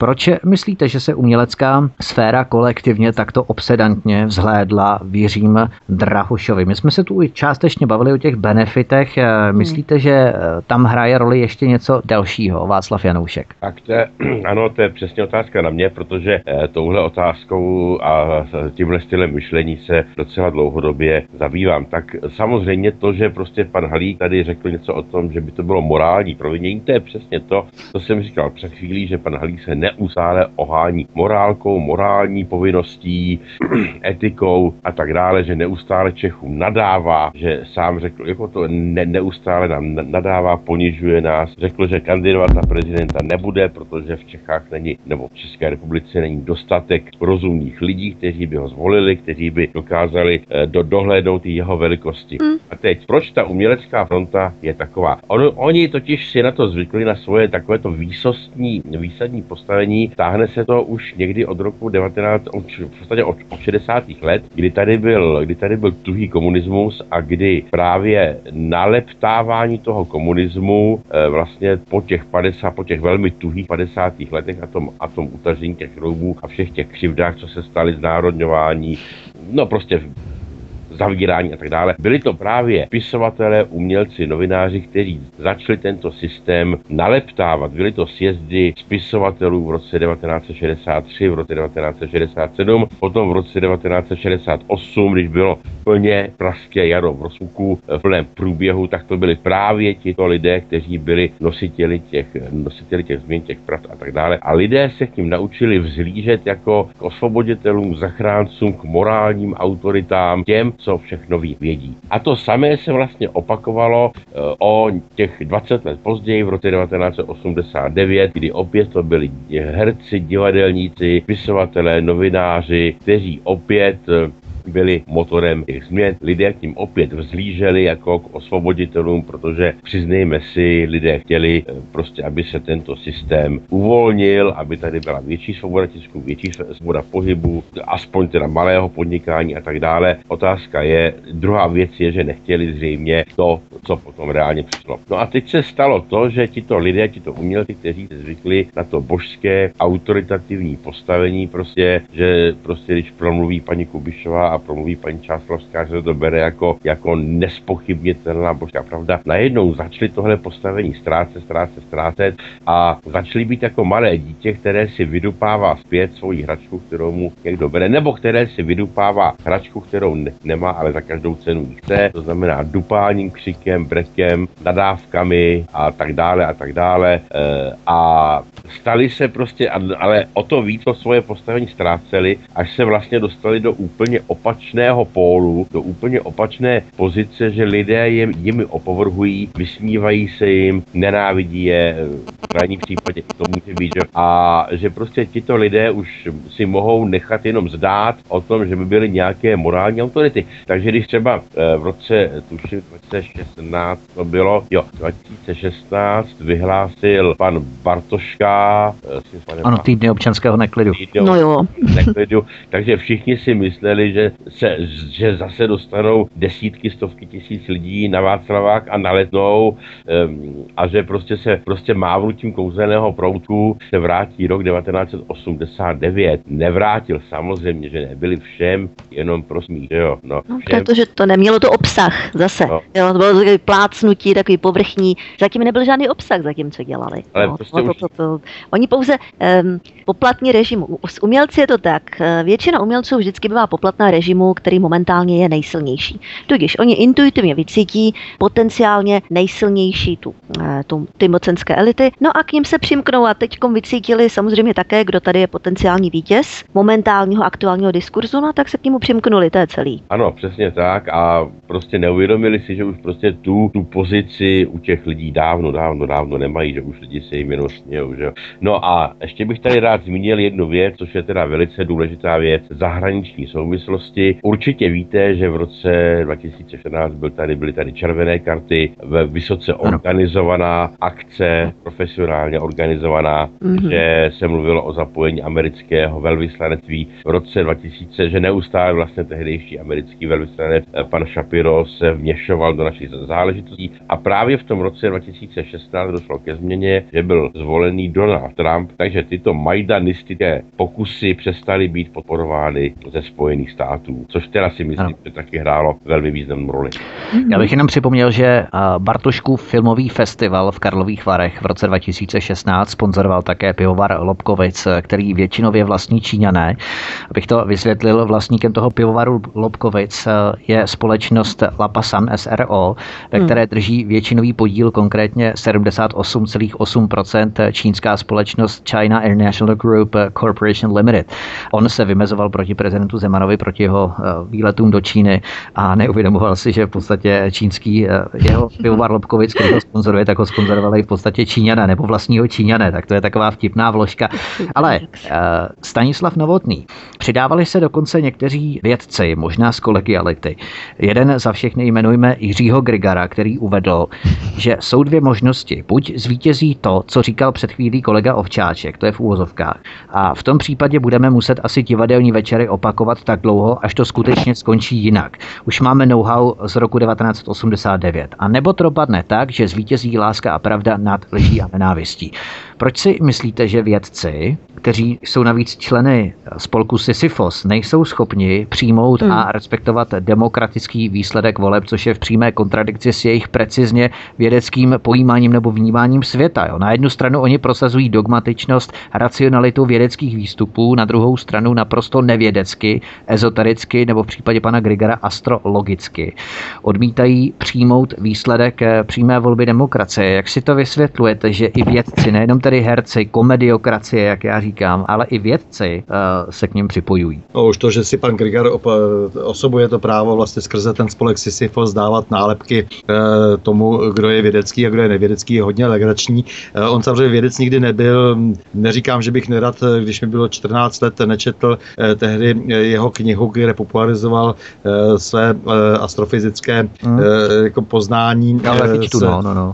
Uh, jako, ale to, to jsou 70. leta. Zároveň on měl tehdy otevřenou československou televizi do Kořán, když jako teda okna ve smíru do Kořán, že jo, dělal s Vladimírem Železným, na to zapomínáme. Jemu se docela slušně do toho minulého režimu žilo a nikdy vlastně žádnou vědu nedělal. Je to popularizátor vědy, jako ať se za to nestydí a říká, že je popularizátor. Jo? To, je, to je celá řada takových podobných, eh, ale vědu nikdy nedělal, opravdu žádný, žádný objev za sebou nemá. Takže to je jenom jako když se tak vždycky bavíme o těch lidech, jak mají teda ty, já jsem vědec a pan Drahoš je taky vědec, no tak já nevím. Dobře, jo, to, to je jenom tak jako eh, na okraj. Jasně. Ale eh, ty, ty řeči, které vede, jsou docela nebezpečné, protože už pan Fischer si prohlásil začátkem ledna, že když tak bude Tyrkisová revoluce. A já už jako těch, těch barevných revolucí mám plný zuby. Samozřejmě, že to čpí na stohonu opět zahraniční hmm. intervencí, opět to čpí tím, že opět jak si se cítí v kramflecích, protože jsou podporováni zvenku a je to vlastně vnímáno velmi protinárodně, nebo já to aspoň vnímám velmi protinárodně, to, co ty pánové mm-hmm. představují. To znamená, že je to ten rozklad, definitivní rozklad demokracie, která se rozkládá v celé Evropské unii, e, to je naprosto zřejmé. A všichni mají strašný strach, že by se náhodou zpřehlednila ta politika tím, že bychom si opět začali rozhodovat v těch národních státech. Samozřejmě, že takový projekt je velmi náročný, e, protože může vzniknout, může vzniknout e, spousta konfliktů a, a je spousta subjektů v zahraničí, které si přejí, aby tak, k takovému konfliktu došlo. Ale ono, my v podstatě nemáme na vybranou, než vytvářet národní stát. My v podstatě už nemáme na vybranou, než jako z toho, z toho IHA utít. A e, tito lidé, kteří jsou ale závislí na penězích, které pobrali, už dávno pobrali e, z centra, z Bruselu a z jiných institucí, no tak samozřejmě ti, ti už jako nemůžou jinak, než čít oheň a síru a za každou cenu si za, vlastně zřídit tu svoji diktaturu. Takže to bych řekl, že stojí za slovy, které pronesl, pronesl pan, pan Grigar a jsou to slova tedy opravdu velmi nebezpečná. Zavání samozřejmě ukrajinským Majdanem a těch barevných revolucí, které rozložily e, například ten, ten svět v severní Africe, na Blízkém východě, ve střední mm. Asii, e, to je velmi nebezpečné.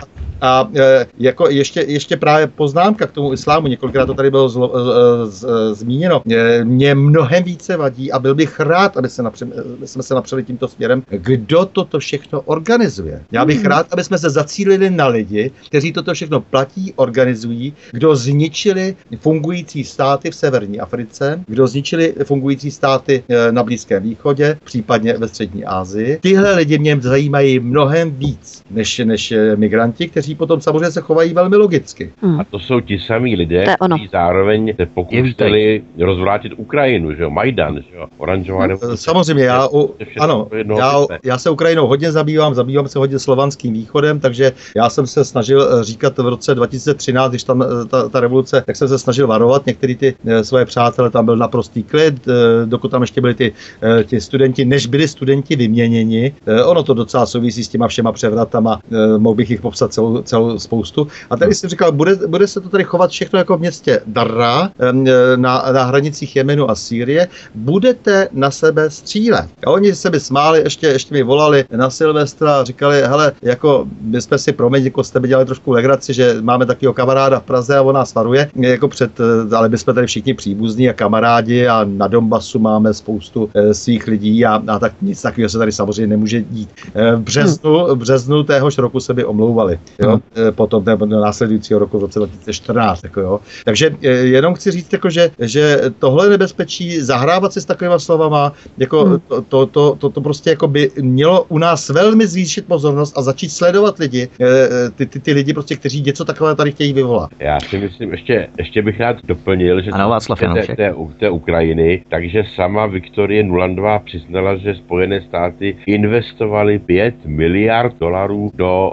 převratu na Ukrajině, takže hmm. Ukrajinu dosl úplně rozvrátili. Z prosperující země je vlastně černá díra, černá díra a e, jako američané tam investovali teda skutečně neskutečné peníze pro to, aby ji dostali do sféry vlivu a aby mohli na Krymu hmm. vybudovat svoji vojenskou základnu. Je to jednoduché, oni koupili, e, Rothschild koupil 60% dluhu ukrajinského a bude požadovat černozem.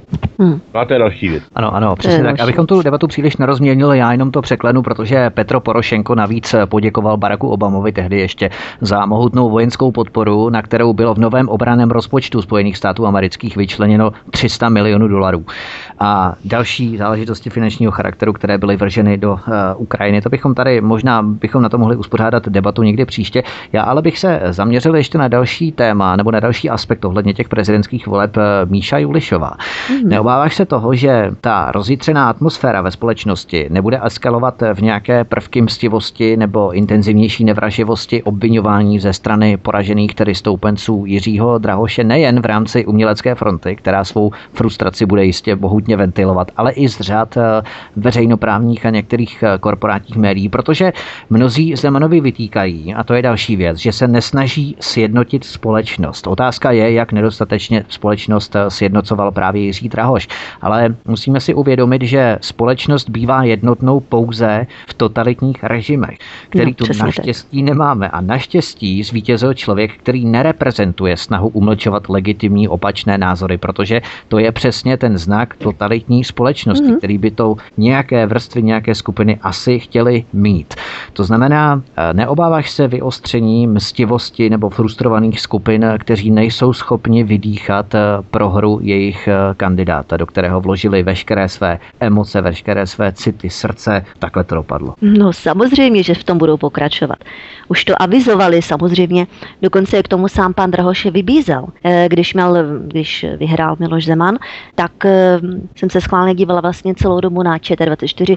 Ohromné vstupy z těch prostor, kde byl pan Drahoš. On tam měl nějaké ty závěrečné řeči a promluvy a něco všechno možný.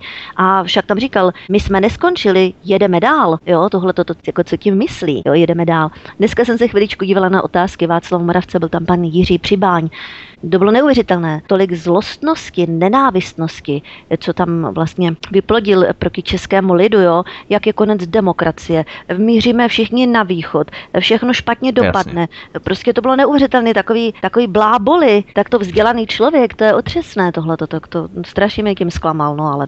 Takže oni tím samozřejmě neskončili, bude to pokračovat dál, co všecko jsou schopni vyvolat, tak v rámci médií tam budou zvat tady ty svoje lidi, eh, ať už to budou různí ti odbo, odborníci z řad eh, politologů, sociologů, já nevím čeho všeho, různí redaktoři, no a hmm. budou tam vykládat tady tuhle mytologii, jak skončila demokracie, eh, jak my jsme ne, nevyspělý národ, jak špatně skončíme, jak jsme se přihlásili k Rusku a tak prostě vyhrožovat a zlobit takhle ty lidi, jo, otravovat je.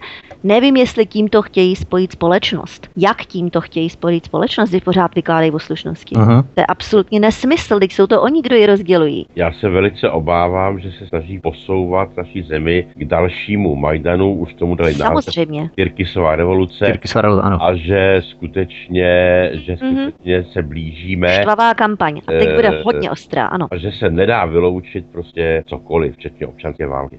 O tom si povíme ještě v rámci dalšího vstupu, do kterého budeme postupně vplouvat eh, za eh, hudební pauzu, kterou si právě teď zahrajeme. Posloucháte Svobodný vysílač. Našimi dnešními hosty je populární publicistka Michála Julišová, předseda Asociace nezávislých médií Stanislav Novotný a předseda Institutu mezikulturních studií inženýr Václav Janoušek. Vydržte s námi, vážení posluchači, my věříme, že tato debata je pro vás zajímavá, pro nás tež, protože v rámci brainstormingu určitého my si tu tříbíme různé názory, poučujeme se sami nějakými způsoby, jakým způsobem to vnímá třeba ten druhý a takovýmto způsobem můžeme cizelovat i naše argumenty ve směru tedy ke konfrontacím, ke které může dojít i v rámci tábora, který volil Jiřího Drábče, tak si můžeme postupně osvojovat různé argumentační schopnosti, abychom si dokázali i náš názor obhájit a proto ty debaty různé pořádáme kolem kulatých stolů. Takže zůstaňte s námi, po písničce, po hudební pauze jsme tu opět zpátky v naší debatě. Hezký večer. Tak máme po písničce, vracíme se opět zpátky, jak jsme avizovali. Dnešními hosty je populární publicistka Michála Julišová. Předseda Institutu mezikulturních studií inženýr Václav Janoušek a předseda Asociace nezávislých médií Stanislav Novotný. My vás opět zdravíme po písničce, ale protože už máme zhruba 90 minut po začátku naší debaty, pan Novotný má ještě nějaké další povinnosti, takže se s námi rozloučí. Pane Novotný, my vám moc děkujeme za vaši účast a těšíme se třeba, že si uděláme nějakou fejkovou debatu ohledně fake news a alternativních faktů třeba. Jasně, já jsem byl velmi spokojený, moc se mi to líbilo, pěkná debata, pěkné společenství. Díky, děkuji, nashledanou. Mějte se hezky, nashledanou. Tak a my budeme pokračovat v našem dalším vstupu a navážeme na debatu, kterou jsme rozproudili ještě před písničkou. Myslíte si, že se osobnost, a to už se dostáváme k dalšímu aspektu eh, prezidentských voleb, osobnosti Miloše Zemana, myslíte si, že jeho osobnost eh, se změnila nějakým způsobem od dob jeho angažmá v politice na přelomu milénia, protože mnozí tvrdí, že byl otřesným premiérem. Vzpomeňme jeho poradce šedou eminenci Miloslava Šloufa ale že byl zároveň a je skvělým prezidentem. Starý Zeman, bojovník, ale nový Zeman, učící se ze svých chyb, osobnost pokorného politického matadora, který své základní názory sice neopouští, ale přizpůsobuje je požadavkům doby. Někteří poukazují na jeho evropský federalismus, eurofederalismus, ale Zemanův přerod v tomto směru, kdy poukazuje na nereálné sny Evropské unie, na euro, které nemůžeme přijmout s řeckými dluhy, je více než evidentní. Zeman dokáže tedy přehodnotit staré názory, chápe tep doby. Jak nahlížíte na jeho osobnost? Jak byste ho definovali, nebo jaké charakteristiky pro něj jsou z vašeho pohledu nejpříznačnější? Míša Julišová. Tak pan Zeman není takový, ty klasic, takový ten klasický eurofederalista, jak by si ho eh, z Bruselu představovali. Kdyby byl, tak by ho podporovali, měl by tak eh, masivní, mohutnou kampaň jako pan Drahoš, že jo? Hmm. To neměl, hmm. to je jasné, takže on jim nevyhovuje. nevyhovuje. On je spíš eurorealista. To znamená, že on má jakousi představu o spojené Evropě, ale trošku jinou nebo o dost jinou, než jako momentálně je eh, razená právě tady z těchto těch z ústřegí, z politbira, já říkám. Jo. Takže on jim nevyhovuje. On prostě je takové to kolečko v systému, které tam skřípe, které nepojede podle eh, diktátu eh, z hůry a tak dále, takže oni ho nepotřebují. Eh, samozřejmě, že pan Zeman došel k určitému poznání za celou svoji éru politickou a že s vladačem změnil názory a opravil si ty nározy, názory. A to je v pořádku, to děláme přece všichni a pořád. Jo. To znamená, že naše názory, jak je vlastně utváříme, tak máme nějaké poznání, máme názor. Postupně získáváme další informace, názory si upravujeme, jenom hlupák nemění názory. Jo, to, je, to je jasný. Takový to vytýkání, jak mnohdy vytýkají, ale on změnil názor na to a na to. No já jsem ráda, že změnil názor, to je přece v pořádku. Jo. Takže Zemana vnímám vnímám jako eurorealistu, nicméně on je politikem minulosti. On není politikem budoucnosti, on opravdu je politikem minulosti a politiky budoucnosti, no ti se teprve zřejmě vyprofilují, protože já tady žádné takové teďka nevidím. A ty, co jsou nám předhazovaní, jako tady pan Horáček, pan Drahoš, já nevím, pan Fischer, to nejsou politici budoucnosti, to jsou politici, kteří přesně budou plnit úkoly a diktát eh, z hůry. Jo? Já, politik budoucnosti, to bude člověk nebo to budou lidé, kteří budou individualisté, budou samostatně uvažovat kriticky, jo, nebudou pod vlivem žádného takového diktátu. No a takový tady zatím nejsou, já takové tady nevidím.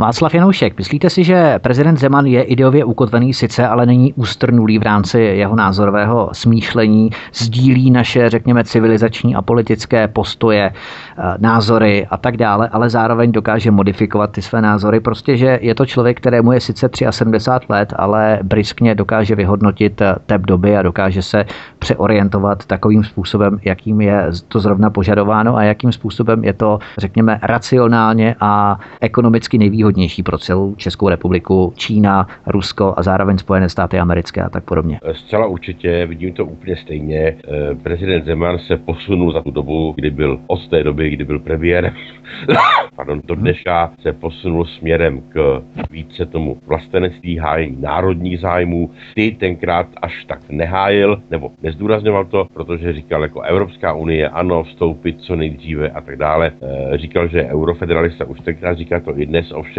myslím si, že dneska to říká spíš, aby se mu nevytklo, že příliš mění svoje názory, příliš jako to, že už je spíše se od eurofederalisty posunul, jak byla Míša, eurorealistovi. To, co teda považuji za velice důležité, je, že je to velmi silná osobnost. No? Velmi silná osobnost, která dokáže odolávat tlakům, i když ty tlaky jsou teda obrovské a určitě mu nepůsobí dobře, určitě i jeho zdravotní stav je eh, tím velice ovlivněn těmi tlaky, těmi tresy, musel přejít, ovšem musel projít. Ovšem eh, Miloš Zeman evidentně je schopen ustát i velmi, i velmi silné tlaky a v tom se podobá bývalému prezidentu panu Klausovi, eh, který rovněž se vlastně posunul od fečeristy a ek- ekonomického liberála až vlastenci, kterým byl potom na prezidentském úřadě. Takže určitě dochází tady k eh, modifikaci názorů, jejich vývoji, ale základní ukotvení si myslím, že je pořád stejné. A důležité je, že jak eh, pan Zeman, tak pan Klaus jsou velmi silné osobnosti. A což teda může působit samozřejmě někdy v klidných dobách jako kontraproduktivní, nicméně v dobách závažných, v dobách turbulentních, v dobách nejistých je to veliké plus. Míša Vilišová. Míšo, Vašek mhm. tady poukázal na silnou osobnost, eh, kterou stělesňuje prezident Miloš Zeman. Eh, myslíš si, že je to právě důsledek i jeho podpory Andreje Babiše, která není ryze podporou přátelskou, ale podporou takovou, že se oni dva navzájem potřebují. A mnozí právě tohle vyčítají prezidentu Zemanovi a nemohou mu kvůli tomu přijít na jméno, nemohou ho vystát. Ale on cítí, prezident Zeman, je, že Andrej Babiš je v podstatě rovněž silná osobnost. On chce řídit eh, stranu jako firmu, on chce řídit stát jako firmu, má rád to silné slovo, eh, kde dokáže eh, řídit určité těleso, které zhmotňuje právě jeho hnutí, ano, a tak podobně. To znamená, má rád určitý, určitý režim, určitý pořádek právě. A to cítí prezident Zeman, že jedna z eh, vysokých kvalit, eh, kterou reprezentuje právě Andrej Babiš a proto ho podporuje. Nebo proč si myslíš, že Andrej Babiš s prezidentem Zemanem tvoří to duo, nebo řekněme tandem, který se navzájem podporuje a právě kvůli tomu mnoho lidí mělo velmi těžký postoj a velmi obtížně se rozhodovalo vhodit ten volební lístek do urny právě pro Miloše Zemana. No to si popsal samozřejmě velice dobře. Ta jejich jakoby spolupráce je taktická. Nicméně je jasný, že už v té kampani se odpůrci Miloše Zemana snažili ho odvařit právě na Babiše. Jo, ta snaha tam byla evidentní a bylo to, bylo to jasný. A myslím si, že určitě mu hodně voličů tím také ubrali. Jo, že jako udělali z Babiše, tady udělali takový bubák, jako největší vlastně antidemokrat a nejhorší osobnost, co tady se vůbec kdy zjevila. No a tím pádem každý, kdo nějakým způsobem eh, s ním má něco společného, nebo ho někdy pochválil, nebo aspoň s ním jednal, tak to je vlastně tragéd, který patří také do pekla. Jo, takhle je to líčený veřejnosti. Tohle to samozřejmě takhle jednoduché to není, to je přece nesmysl. To je zase to černobílé vidění světa, selektivní slepota, na kterou řada lidí tak ráda slyší a pro které se tady tyhle ty informace vytvářejí. No a kdo je největším kritikem e, Babiše? Já aniž bych se nějak chtěla zastávat. Jakýsi demokratický blok, kdo tam je? No to jsou lidi, kteří reprezentují 30 eh, let eh, tady vládnutí, já nevím, 5 bilionů dluhu naší země a tak jasně, dále. To, to je absurdní. Proti tomu nějakých 50 milionů nějakého čapy, nic to je doslova, když plivne do moře. To je prostě, podle mě to zástupná kauza a chtějí, teď, teďkom, co budou chtít teďkom tihle lidé udělat, nepřátelé Zemana, nebo ta druhá strana, nějak se mu pomstít přes Babiše. A to pojede teďkom v ČT a tady v těchto tom mainstreamu od rána do večera. On něco vymyslí. Václav Janoušek, myslíte si, že ten ambivalentní vztah, který mnoho lidí pojímá vůči prezidentu Zemanovi ve skrze nebo prostřednictvím Andreje Babiše, že bude pokračovat, bude se stupňovat a právě ho budou se snažit mediálně využít právě proti prezidentu Zemanovi, aby oslabili, když ne tu jeho funkci, protože byl řádně demokraticky zvolen, tak alespoň tu jeho autoritu a osobnost, respekt jako takovou, který by měl používat od eh, občanů. Určitý kredit. Eh, zcela určitě eh, média, zejména Česká televize, ale i další média, bakalovská média a tak dále, budou použít proti prezidentu Zemanovi všechno. Nejenom teda, nejenom teda jeho vztah, jeho účelový vztah, jak říkala Míša, eh, s eh, panem Babišem, ale prostě použijí všechno. Čili včetně tady toho účelového vztahu s panem Babišem. Čili tady skutečně pojede, oče, očekávám velmi tvrdou kampaň, kde bude spousta podpásovek, spousta neprav, poloprav e, a tak dále, spousta očerňování, útoků ad hominem. Prostě bude pokračovat to, co už jsme tady, tady viděli. Míša Julišová, jsme svědky novodobé cenzury, honu na ruské čarodejnice, na což poukazují další Drahošovi spojenci, jako je Jakub Janda z Evropských hodnot, Jaromír Štětina, paní Langšádlová, paní Němcová nebo profesor Fiala. Prezident Zeman po konzultaci se špičkami našich spravodajských a kontrarozvědných služeb eh, tato ovlivnění českých voleb Ruskem jednoznačně vyvrátil. V tomto se dostáváme na rovinu vytváření alternativních faktů, ze kterých jsou obvinována alternativní média jako nejenom svobodný vysílač, ale i další. Nicméně přesně tato alternativní fakta šíří a vyrábí veřejnoprávní a korporátní média, včetně některých politických představitelů a reprezentací a neziskového sektoru samozřejmě. Jiří Drahoš se nechal slyšet, že měl informace o tom, že tyto prezidentské volby budou ovlivněny Ruskem. Je to zvláštní, ale server třeba Demagog.cz na tuto zjevnou nepravdu neupozornil. Nevíme proč. Je Jiří Drahoš šířitelem hoaxů, fake news a alternativních faktů. To mě velmi mrzí, že to není mhm. pan Novotný, protože ten je na to specialista. Nemyslím na výrobu těch fake news, ale na jejich interpretaci a odhalování. Ale myslíš si, že eh, Jiří mhm. Drahoš skutečně přestřelil přes čáru? Hmm. Myslím si, že ano, protože pokud něco takto závažného tvrdí a nemá proto žádné důkazy a jeho jediný důkaz je něco ve smyslu, se to přece všeobecně ví. No tak co to je? Jako? Takhle se může bavit možná doma v kuchyni s manželkou, ale jako vydávat to jako nějaký si faktum, to je nesmysl. No tak samozřejmě on zautočil tady na tuhle tu eh, dlouhodobě pěstovanou v lidech nenávist vůči Rusku, vůči Putinovi, eh, vůči tomuhle směřování, vůči obchodu s Ruskem. I když a druhá věc je, největší německý zahraniční obchod je s Ruskem. A to je v pořádku. Ale my tam nemůžeme vyvést ani šroubek. To už by tady naše pražská kavárna povstala, málem udělala revoluci. To, to je další věc. Jo.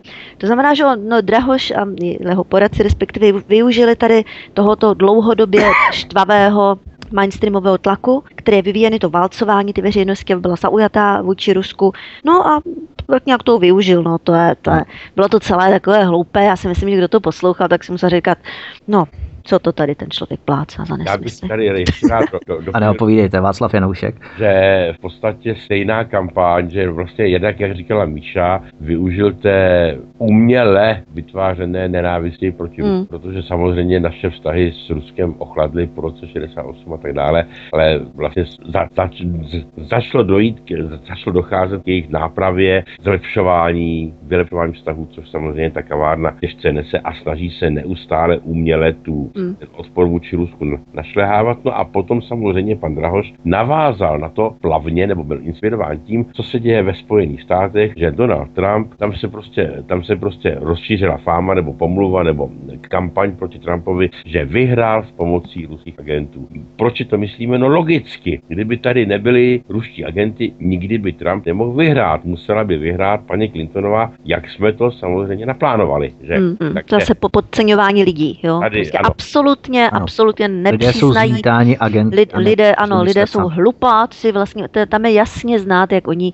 podceňují lidi. Jako jediný, kdo tady smí lidi manipulovat, jsou oni. Ano. Oni, oni tady, ty, ty, a nikdo jiný se jim do toho plíc nebude, že jo? No, tak asi tak. No. když vlastně kandi, tehdy ještě kandidát Trump řekl, řek, že si nepřeje válku s Ruskem a že je připravený se s Ruskem do, domluvit, tak to prostě stačí k tomu, aby z něj udělali ruského agenta a tak dále a tak dále. Una, no, že jo, teď pan Drahoš se toho chytil, hmm. takže i u nás ovlivňují volby Rusové. No ten, ten prezident Putin přeci, když to tak vidíme, tak to je nejmocnější člověk na světě. Tu si dosadí amerického prezidenta, tu jako Melov českého prezidenta, samozřejmě to je jen tak bokem Česká republika. Jasně. Je menší, že jo? Ta ruská gubernie v podstatě. Jenomže, jenomže pozor, Česká republika zase není tak nevýznamná, jak se všeobecně hmm. Eh, předpokládá, nebo, nebo, nebo jaký je všeobecný konsensus. Česká republika má veliký geopolitický význam, protože je ve středu Evropy ano. strategická křižovatka, takže zdaleka nejsme tak nevýznamní. Jo? Takový jazyček na vahách v rámci no. vyvažování určitého tlaku nebo přetlaku, který k nám jde ze západu a z hmm. východu a prezident Zeman působí jako jakýsi styčný důstojník, který hmm. vyvažuje ten tlak z těch obou směrů, řekněme. Včera, včera, ano, ano, včera jsem slyšela právě velmi zajímavou diskuzi na ČT24, bylo to v těch nočních hodinách, kdy tam bylo řečeno nějakým politologem, já už ani nevím, jak se jmenoval, tam se střídali jeden za druhým. Říkali, no ano, tak ale představte si, že teda dobře, tak ta ruská kampaň tady nebyla jako nějak ilegálně vedená, ale byla tady legálně vedená. Co když ta, oni tady ovlivňují vlastně ty lidi v rámci legálních zdrojů, které jsou povolené? A tak tam ještě jeden a říkal, no tak je vidět, že je potřeba toto hlídat a i té legální zdroje je třeba nějakým způsobem kontrolovat a cenzurovat. Tak se tam krásně zhodli na tom, jak bude probíhat další demokracie. Takže i ty legální zdroje budeme teda hlídat, cenzurovat, kontrolovat, blokovat a tak dále. Jakmile tam zahlídneme nějaké podezření, kdo bude ten výbor, nebo kdo to bude určovat, co je tedy už podezřelé, co ještě není podezřelé, jo? Nebo bude nějaká směrnice, nebo bude nějaké zákony, nebo jak si to představují tady tihle stmelitelé společnosti, jo? To jsou tady na základě tyhle ty agrese, štvanice, stmelit společnost. No, co je to ta jejich stmelená společnost? No to je prostě lidi, kteří budou, lidi, kteří budou mít stejné názory jako oni, ti budou obsadit vlastně ty významné funkce, instituce a tak dále. Všichni ostatní, kteří s tím nebudou souhlasit, budou mlčet. To je stmelená společnost, takhle si ji představují. No tak pardon, ale to je totalita. To jsou totalitáři. Totalitáři se vším. Ještě bych rád tady jenom zmínil, který padlo jméno paní Langšádlové, která řekla, jaderná válka proti Rusku by byla naší povinností. No, jistě. no to je přeci to, je, no, to je ono. neuvěřitelný. Jo, už to je až neuvěřitelný, no. Vidíme. A ještě, ještě je zajímavé, jak eh, teďka ta média, všechna česká televize další, oni už to ani nemaskují, tu neobjektivitu a zaujatost. Oni jsou na ní pišní doslova. Jo? To dřív to aspoň trošku maskovali, ještě před pár letama se snažili být jakoby objektivní a takový tohle. No teď už ne. Oni jsou pišní na to, jak jsou zaujatí, jak jsou, jak jsou vlastně, mm, jak přejí vždycky ty, té jedné straně, která je ta správná, to dobro a zlo. Fakt oni se to si, posunuje tohle toto. Normálně si, se to posunuje. Tohle. Oni si užívají svoji moc. Jo, oni, jo. Prostě, oni prostě, uh, oni prostě nepopisují skutečnost, oni ji vytvářejí. Oni ji vytvářejí. Ano, Česká to... televize je jich ano. a tam oni si vytvářejí tu skutečnost v rámci své sociální bubliny v Praze někde tamhle, kterou, kterou dělají. No. Velice si to užívají a když tady padla frankfurtská škola, pojem frankfurtské školy, tak to byl jeden z jejich strategických cílů mocenci ovládnout média a vzdělávací systém. Já bych jenom připomněl skutečnost, že mnozí nás napadají, že si vymýšlíme v našich tvrzeních o českých neziskovkách, které sponzoruje americká ambasáda. Andrew Shapiro hned po svém nástupu na americkou ambasádu v Praze vyhlásil zintenzivnění práce s českým neziskovým sektorem a vyhlásil vyhlásil zvláštní grantový program pro český neziskový sektor. Ano, to jsou uh, lehko ověřitelné a doložitelné věci. Navíc všem těm neziskovkám vychází každoročně výroční zpráva. A oni tam opravdu uvádějí ty zdroje, odkud jsou je, financování, kolik dostanou z nějakých nadací, kolik e, od státu, kolik tam. A je to tam napsané, to, to je legitimně tam zveřejněné tohle. To si může tak, každý dohledat. Takže jestli je to hoax, tak se jedná hmm. o hoax, který prošel vlastně audit, oficiálně auditovanou výroční zprávou. Ano, ano. Ne, není problém si to dohledat, tohle.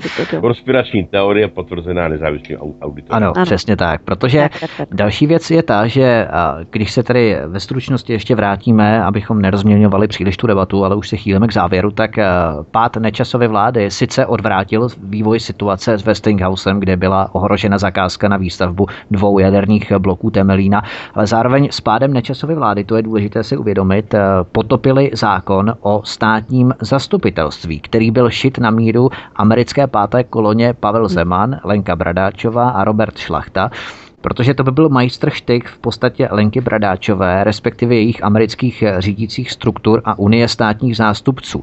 Protože v podstatou toho zákona bylo stručně řečeno centralizovat a rozšířit moc státního zastupitelství. Oni chtěli v podstatě vytvořit speciální úřad pro potírání korupce v čele s paní Bradáčovou a párovou obdobu šlachtovy UOZ bývalého.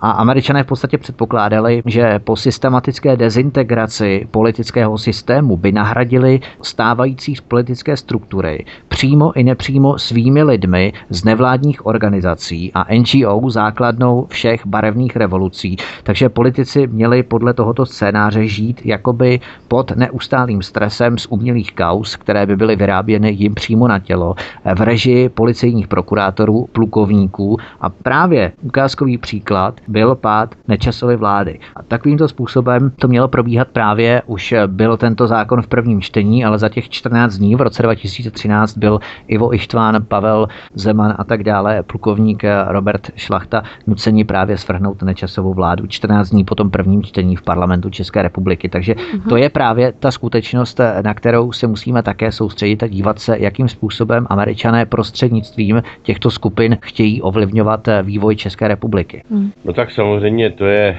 technologie barevných revolucí, to je celá věda, že jo? to je prostě celá věda o myslím, že už jsme taky měli o tom tady pořád, jak probíhá je barevných revolucí, to znamená přes ty převodové páky, ty neziskové nevládní organizace a tak dále. Takže to všechno zapadá do tady toho. Mm. Ten scénář prostě probíhá v těch zemích podobně. Vždycky se tam najdou nějací, já říkám, havlové, kteří získají na, na svoji stranu část lidí, ať z jakýchkoliv důvodů, ať už třeba protože jsou opravdu jenom naivní, anebo protože dobře vědí, co dělají a tak dále. Ten scénář je vždycky stejný, opakuje se stejně. Je to tak? Přesně tak. Ano, pane Janušku, ještě? Ne, ne, ne, jenom potvrzuju, co říká Míša. Je, no, já... prostě jde, jde, o moc. Je to, tady to nejsou žádné konspirace, aby nás potom někdo asi nenáškol. No, oni tam nějaké konspirační tyhle ty mocenské struktury povzdali. Ale tady jde opravdu jenom o moc. Oni nechtějí nikomu uškodit. Oni chtějí jenom posílit svoji moc, sféru, sféru vlivu, to znamená kapitál a tak dále. Jak se říká, když nevíš, vydej se cestou peněz, vždycky dojdeš k cíli. Takhle bych to viděla asi. Ano, no. to je takzvaná money trail, čili stopa peněz. Já bych jenom připomněl ještě, než eh, budeme pokračovat té debatě, dokončíme ji.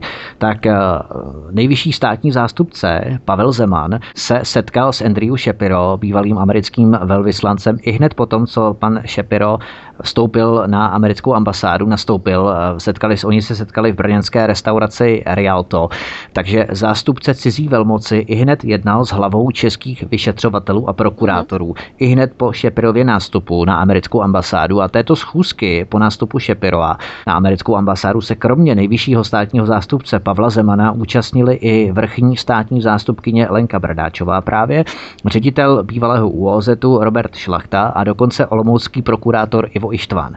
A když si seřadíme tedy ty logické záležitosti, o kterých jsme tu hovořili, tak skutečně nám to dává dohromady velmi nechutný a velmi odpudivě eh, vypadající scénář, kterým se měla ubírat právě Česká republika po roce 2013. Naštěstí to tady nevyšlo. Hmm, tak oni vytvoří nějaké nové cestičky. Já myslím, že jsou velmi kreativní a prostě zase se to bude, bude to jinou cestou. Oni nikdy nemají, teda oni, dejme tomu, jací oni, kdo jsou to ty oni? No to jsou ty zájmové kapitálové skupiny, kteří chtějí ovládnout. To nejsou žádní démoni v pozadí, kteří tady hodlají, já nevím, dělat nějaké šílené věci, prostě ovládnout to prostředí. To jsou ti oni, jo, no. aby se byla obviněná z nějaké konspirace. Takže oni se najdou jiné cestičky, jo, to je potřeba vědět. A boj bude pokračovat, protože uh-huh, pořád. český národ v podstatě celou dobu svojí existence je v určitém, je, je v boji. Buď teda otevřeném nebo latentním, čili buď, buď, buď ten boj má stádium latentní nebo virulentní, ale neustále jsme v boji, neustále je jeden vlastně na hraně bytí a nebytí. To trvá stovky a stovky let. Aha. A ano. bude to pokračovat i, na, i na, nadále, my jsme si na to již tedy zvykli, takže... Hmm. Přesně tak, my na ty skupiny samozřejmě budeme poukazovat, budeme se je snažit rozklíčovávat, ozdrojovávat. Ty informace jsou samozřejmě křížově ověřitelné. My si nic nevymýšlíme, skutečně ne, protože ty informace už proběhly médii, akorát je důležité si je právě klást do jedné souvislé řady. Tak, hmm. pojďme dále v prezidentské debatě. Budeme se podívat na to, co píší zahraniční deníky. Začneme u našich sousedů eh, v Německu. V Česku dodnes nemá islám vliv, který by stál za zmínku a v zemi už vůbec není uprchlická krize. Přesto se Zemanovi podařilo podnítit latentní předsudky jeho spoluobčanů, protože drtivá většina jich striktně odmítá přijímání běženců, konstatuje německý Tage Spiegel. Dále třeba britský Guardian píše, že odpůrce migrace a přítel Putina porazil liberála. Miloše Zemana označuje Guardian za krajně pravicového politika, poslouchejte, krajně pravicového hmm. politika, který může vést zemi na východ. Hmm. To se mně hrozně líbilo. Na východě v Rusku Bože. má pravice velmi výraznou tradici od pravicového Lenina po ještě pravicovějšího Stalina nebo nejpravicovější Čínská lidová republika. Ti novináři jsou občas tak rostomile pitomoučcí, jakým způsobem se snaží na někoho nervomocí za každou cenu zaútočit. Ale jak hodnotíte tyto výkřiky západu evropských médií? Není to naopak eh, pro Českou republiku dobrá vizitka nebo skvělé vysvědčení, že jsme v povědomí Evropanů zapsaní jako odpůrci migrace hmm. a to je právě ta psychologie v rámci no, prezidentského kandidáta a v rámci prezidentského prezidenta, o které jsme tu hovořili, Václav Janoušek. No to je přesně to, o čem jsem hovořil na, na začátku. My máme pověst jedné z nejvíce islamofobních zemí na světě, právě proto, že vlastně do celého světa signalizujeme tu svoji islamofobii. Jsou samozřejmě lidi,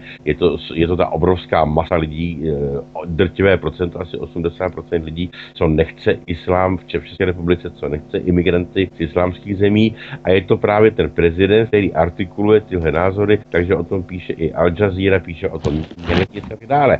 Jenomže oni tady zaměňují příčinu a důsledek. Německý tisk eh, a vůbec eh, celá kavárna, sluníčkáři, liberáli a tak dále, říkají, že my jsme islamofové přesto, že tu žádní is- islamisté nejsou. Jenomže ono to je naopak. Oni tady ne žádní, ale jich tady řekněme málo, žádní nejsou, nebo je, je, je jich tady jenom málo právě proto, ano. že jsme, že právě v předstihu děláme tu prevenci. Jako když dostanete, když dostanete, když dostanete pravé neštovice, tak je později potom léčit, ale očkovat proti ním eh, je, je třeba, když je ještě nemáte, že jo. Jako, to je asi jako opravdu, kdyby někdo říkal, proč mě tady očkujete proti, já nevím čemu tetanu, když žádný tetanus nemám. No právě proto, abych ho nedostal, tak očkuju, že jo. Hmm. To je přesně stejné. Přesně tak. Tak, Míšo, Lišová, máš k tomu, Míšo, něco? No tak já bych dodala tak, jako co nám vytýkají, že jsme si nenechali sem zavlít celý blízkovýchodní konflikt, jak to vidíme v západní Evropě. To je jako ten, ten cíl, to je ta správná cesta, aby ten celo, celý blízkovýchodní meziislámský konflikt se dovlekl do naší země. Jak vidíme ve Francii, jakých 900 no-go zón, kam se bojí vstoupit každý. Jejich vlastní právo paralelní společnosti, toto je demokracie. No tak to snad nemůžou myslet vážně.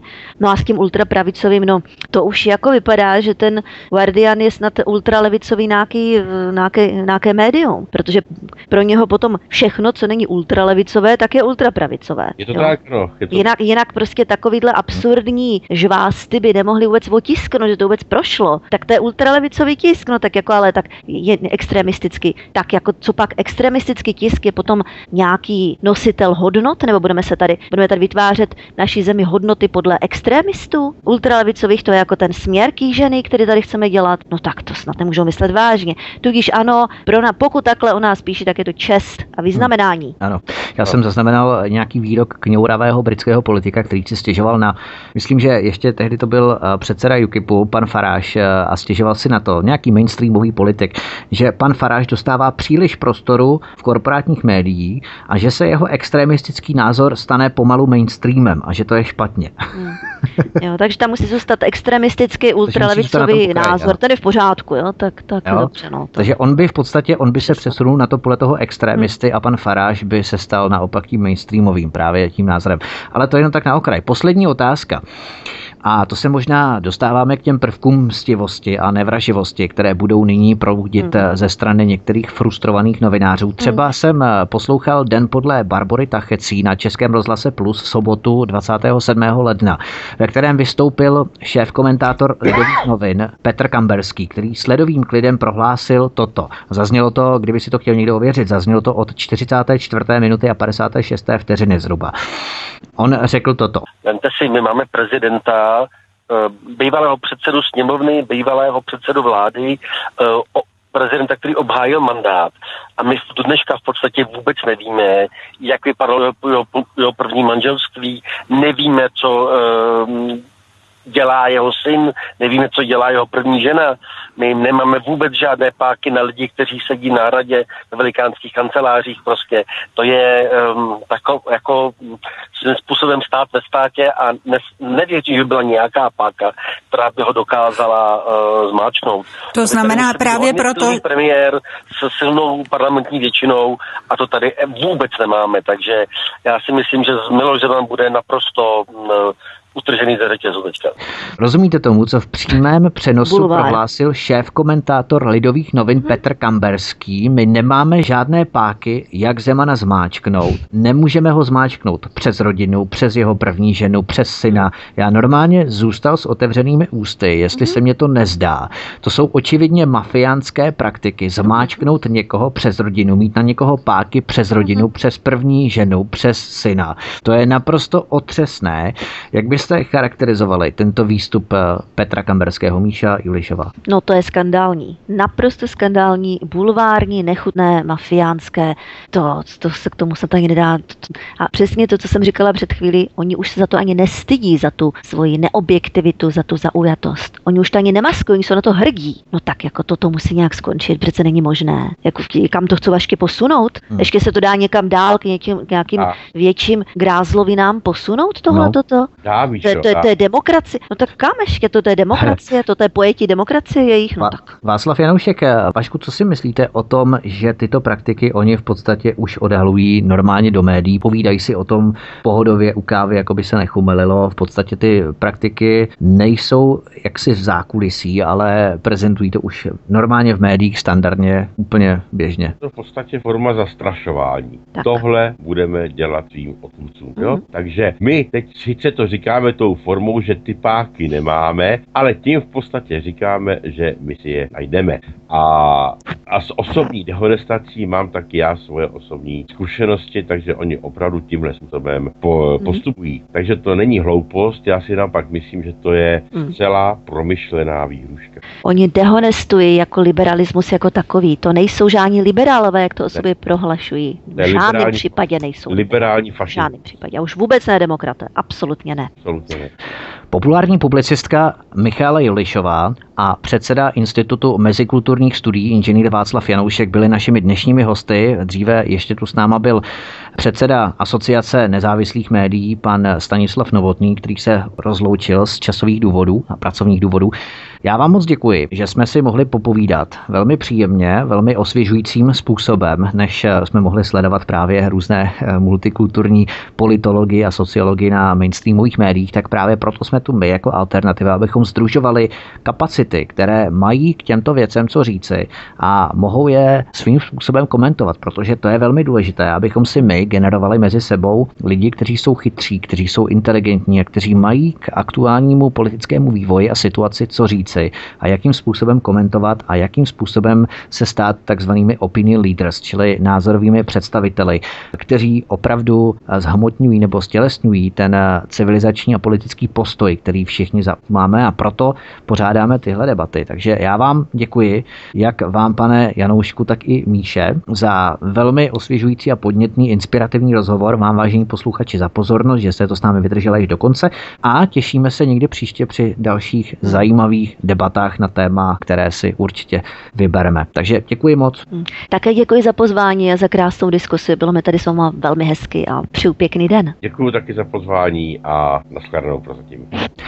Tento i ostatní pořady si můžete poslechnout nejenom na kanále YouTube, kde se nás můžete najít, ale můžete si naše pořady stáhnout rovněž i ve formátu MP3 na stránkách svobodný pomlčka vysílač.cz v našem archivu pod studiem třeba Tapin Radio, ale samozřejmě ostatní pořady i pod archivy jinými.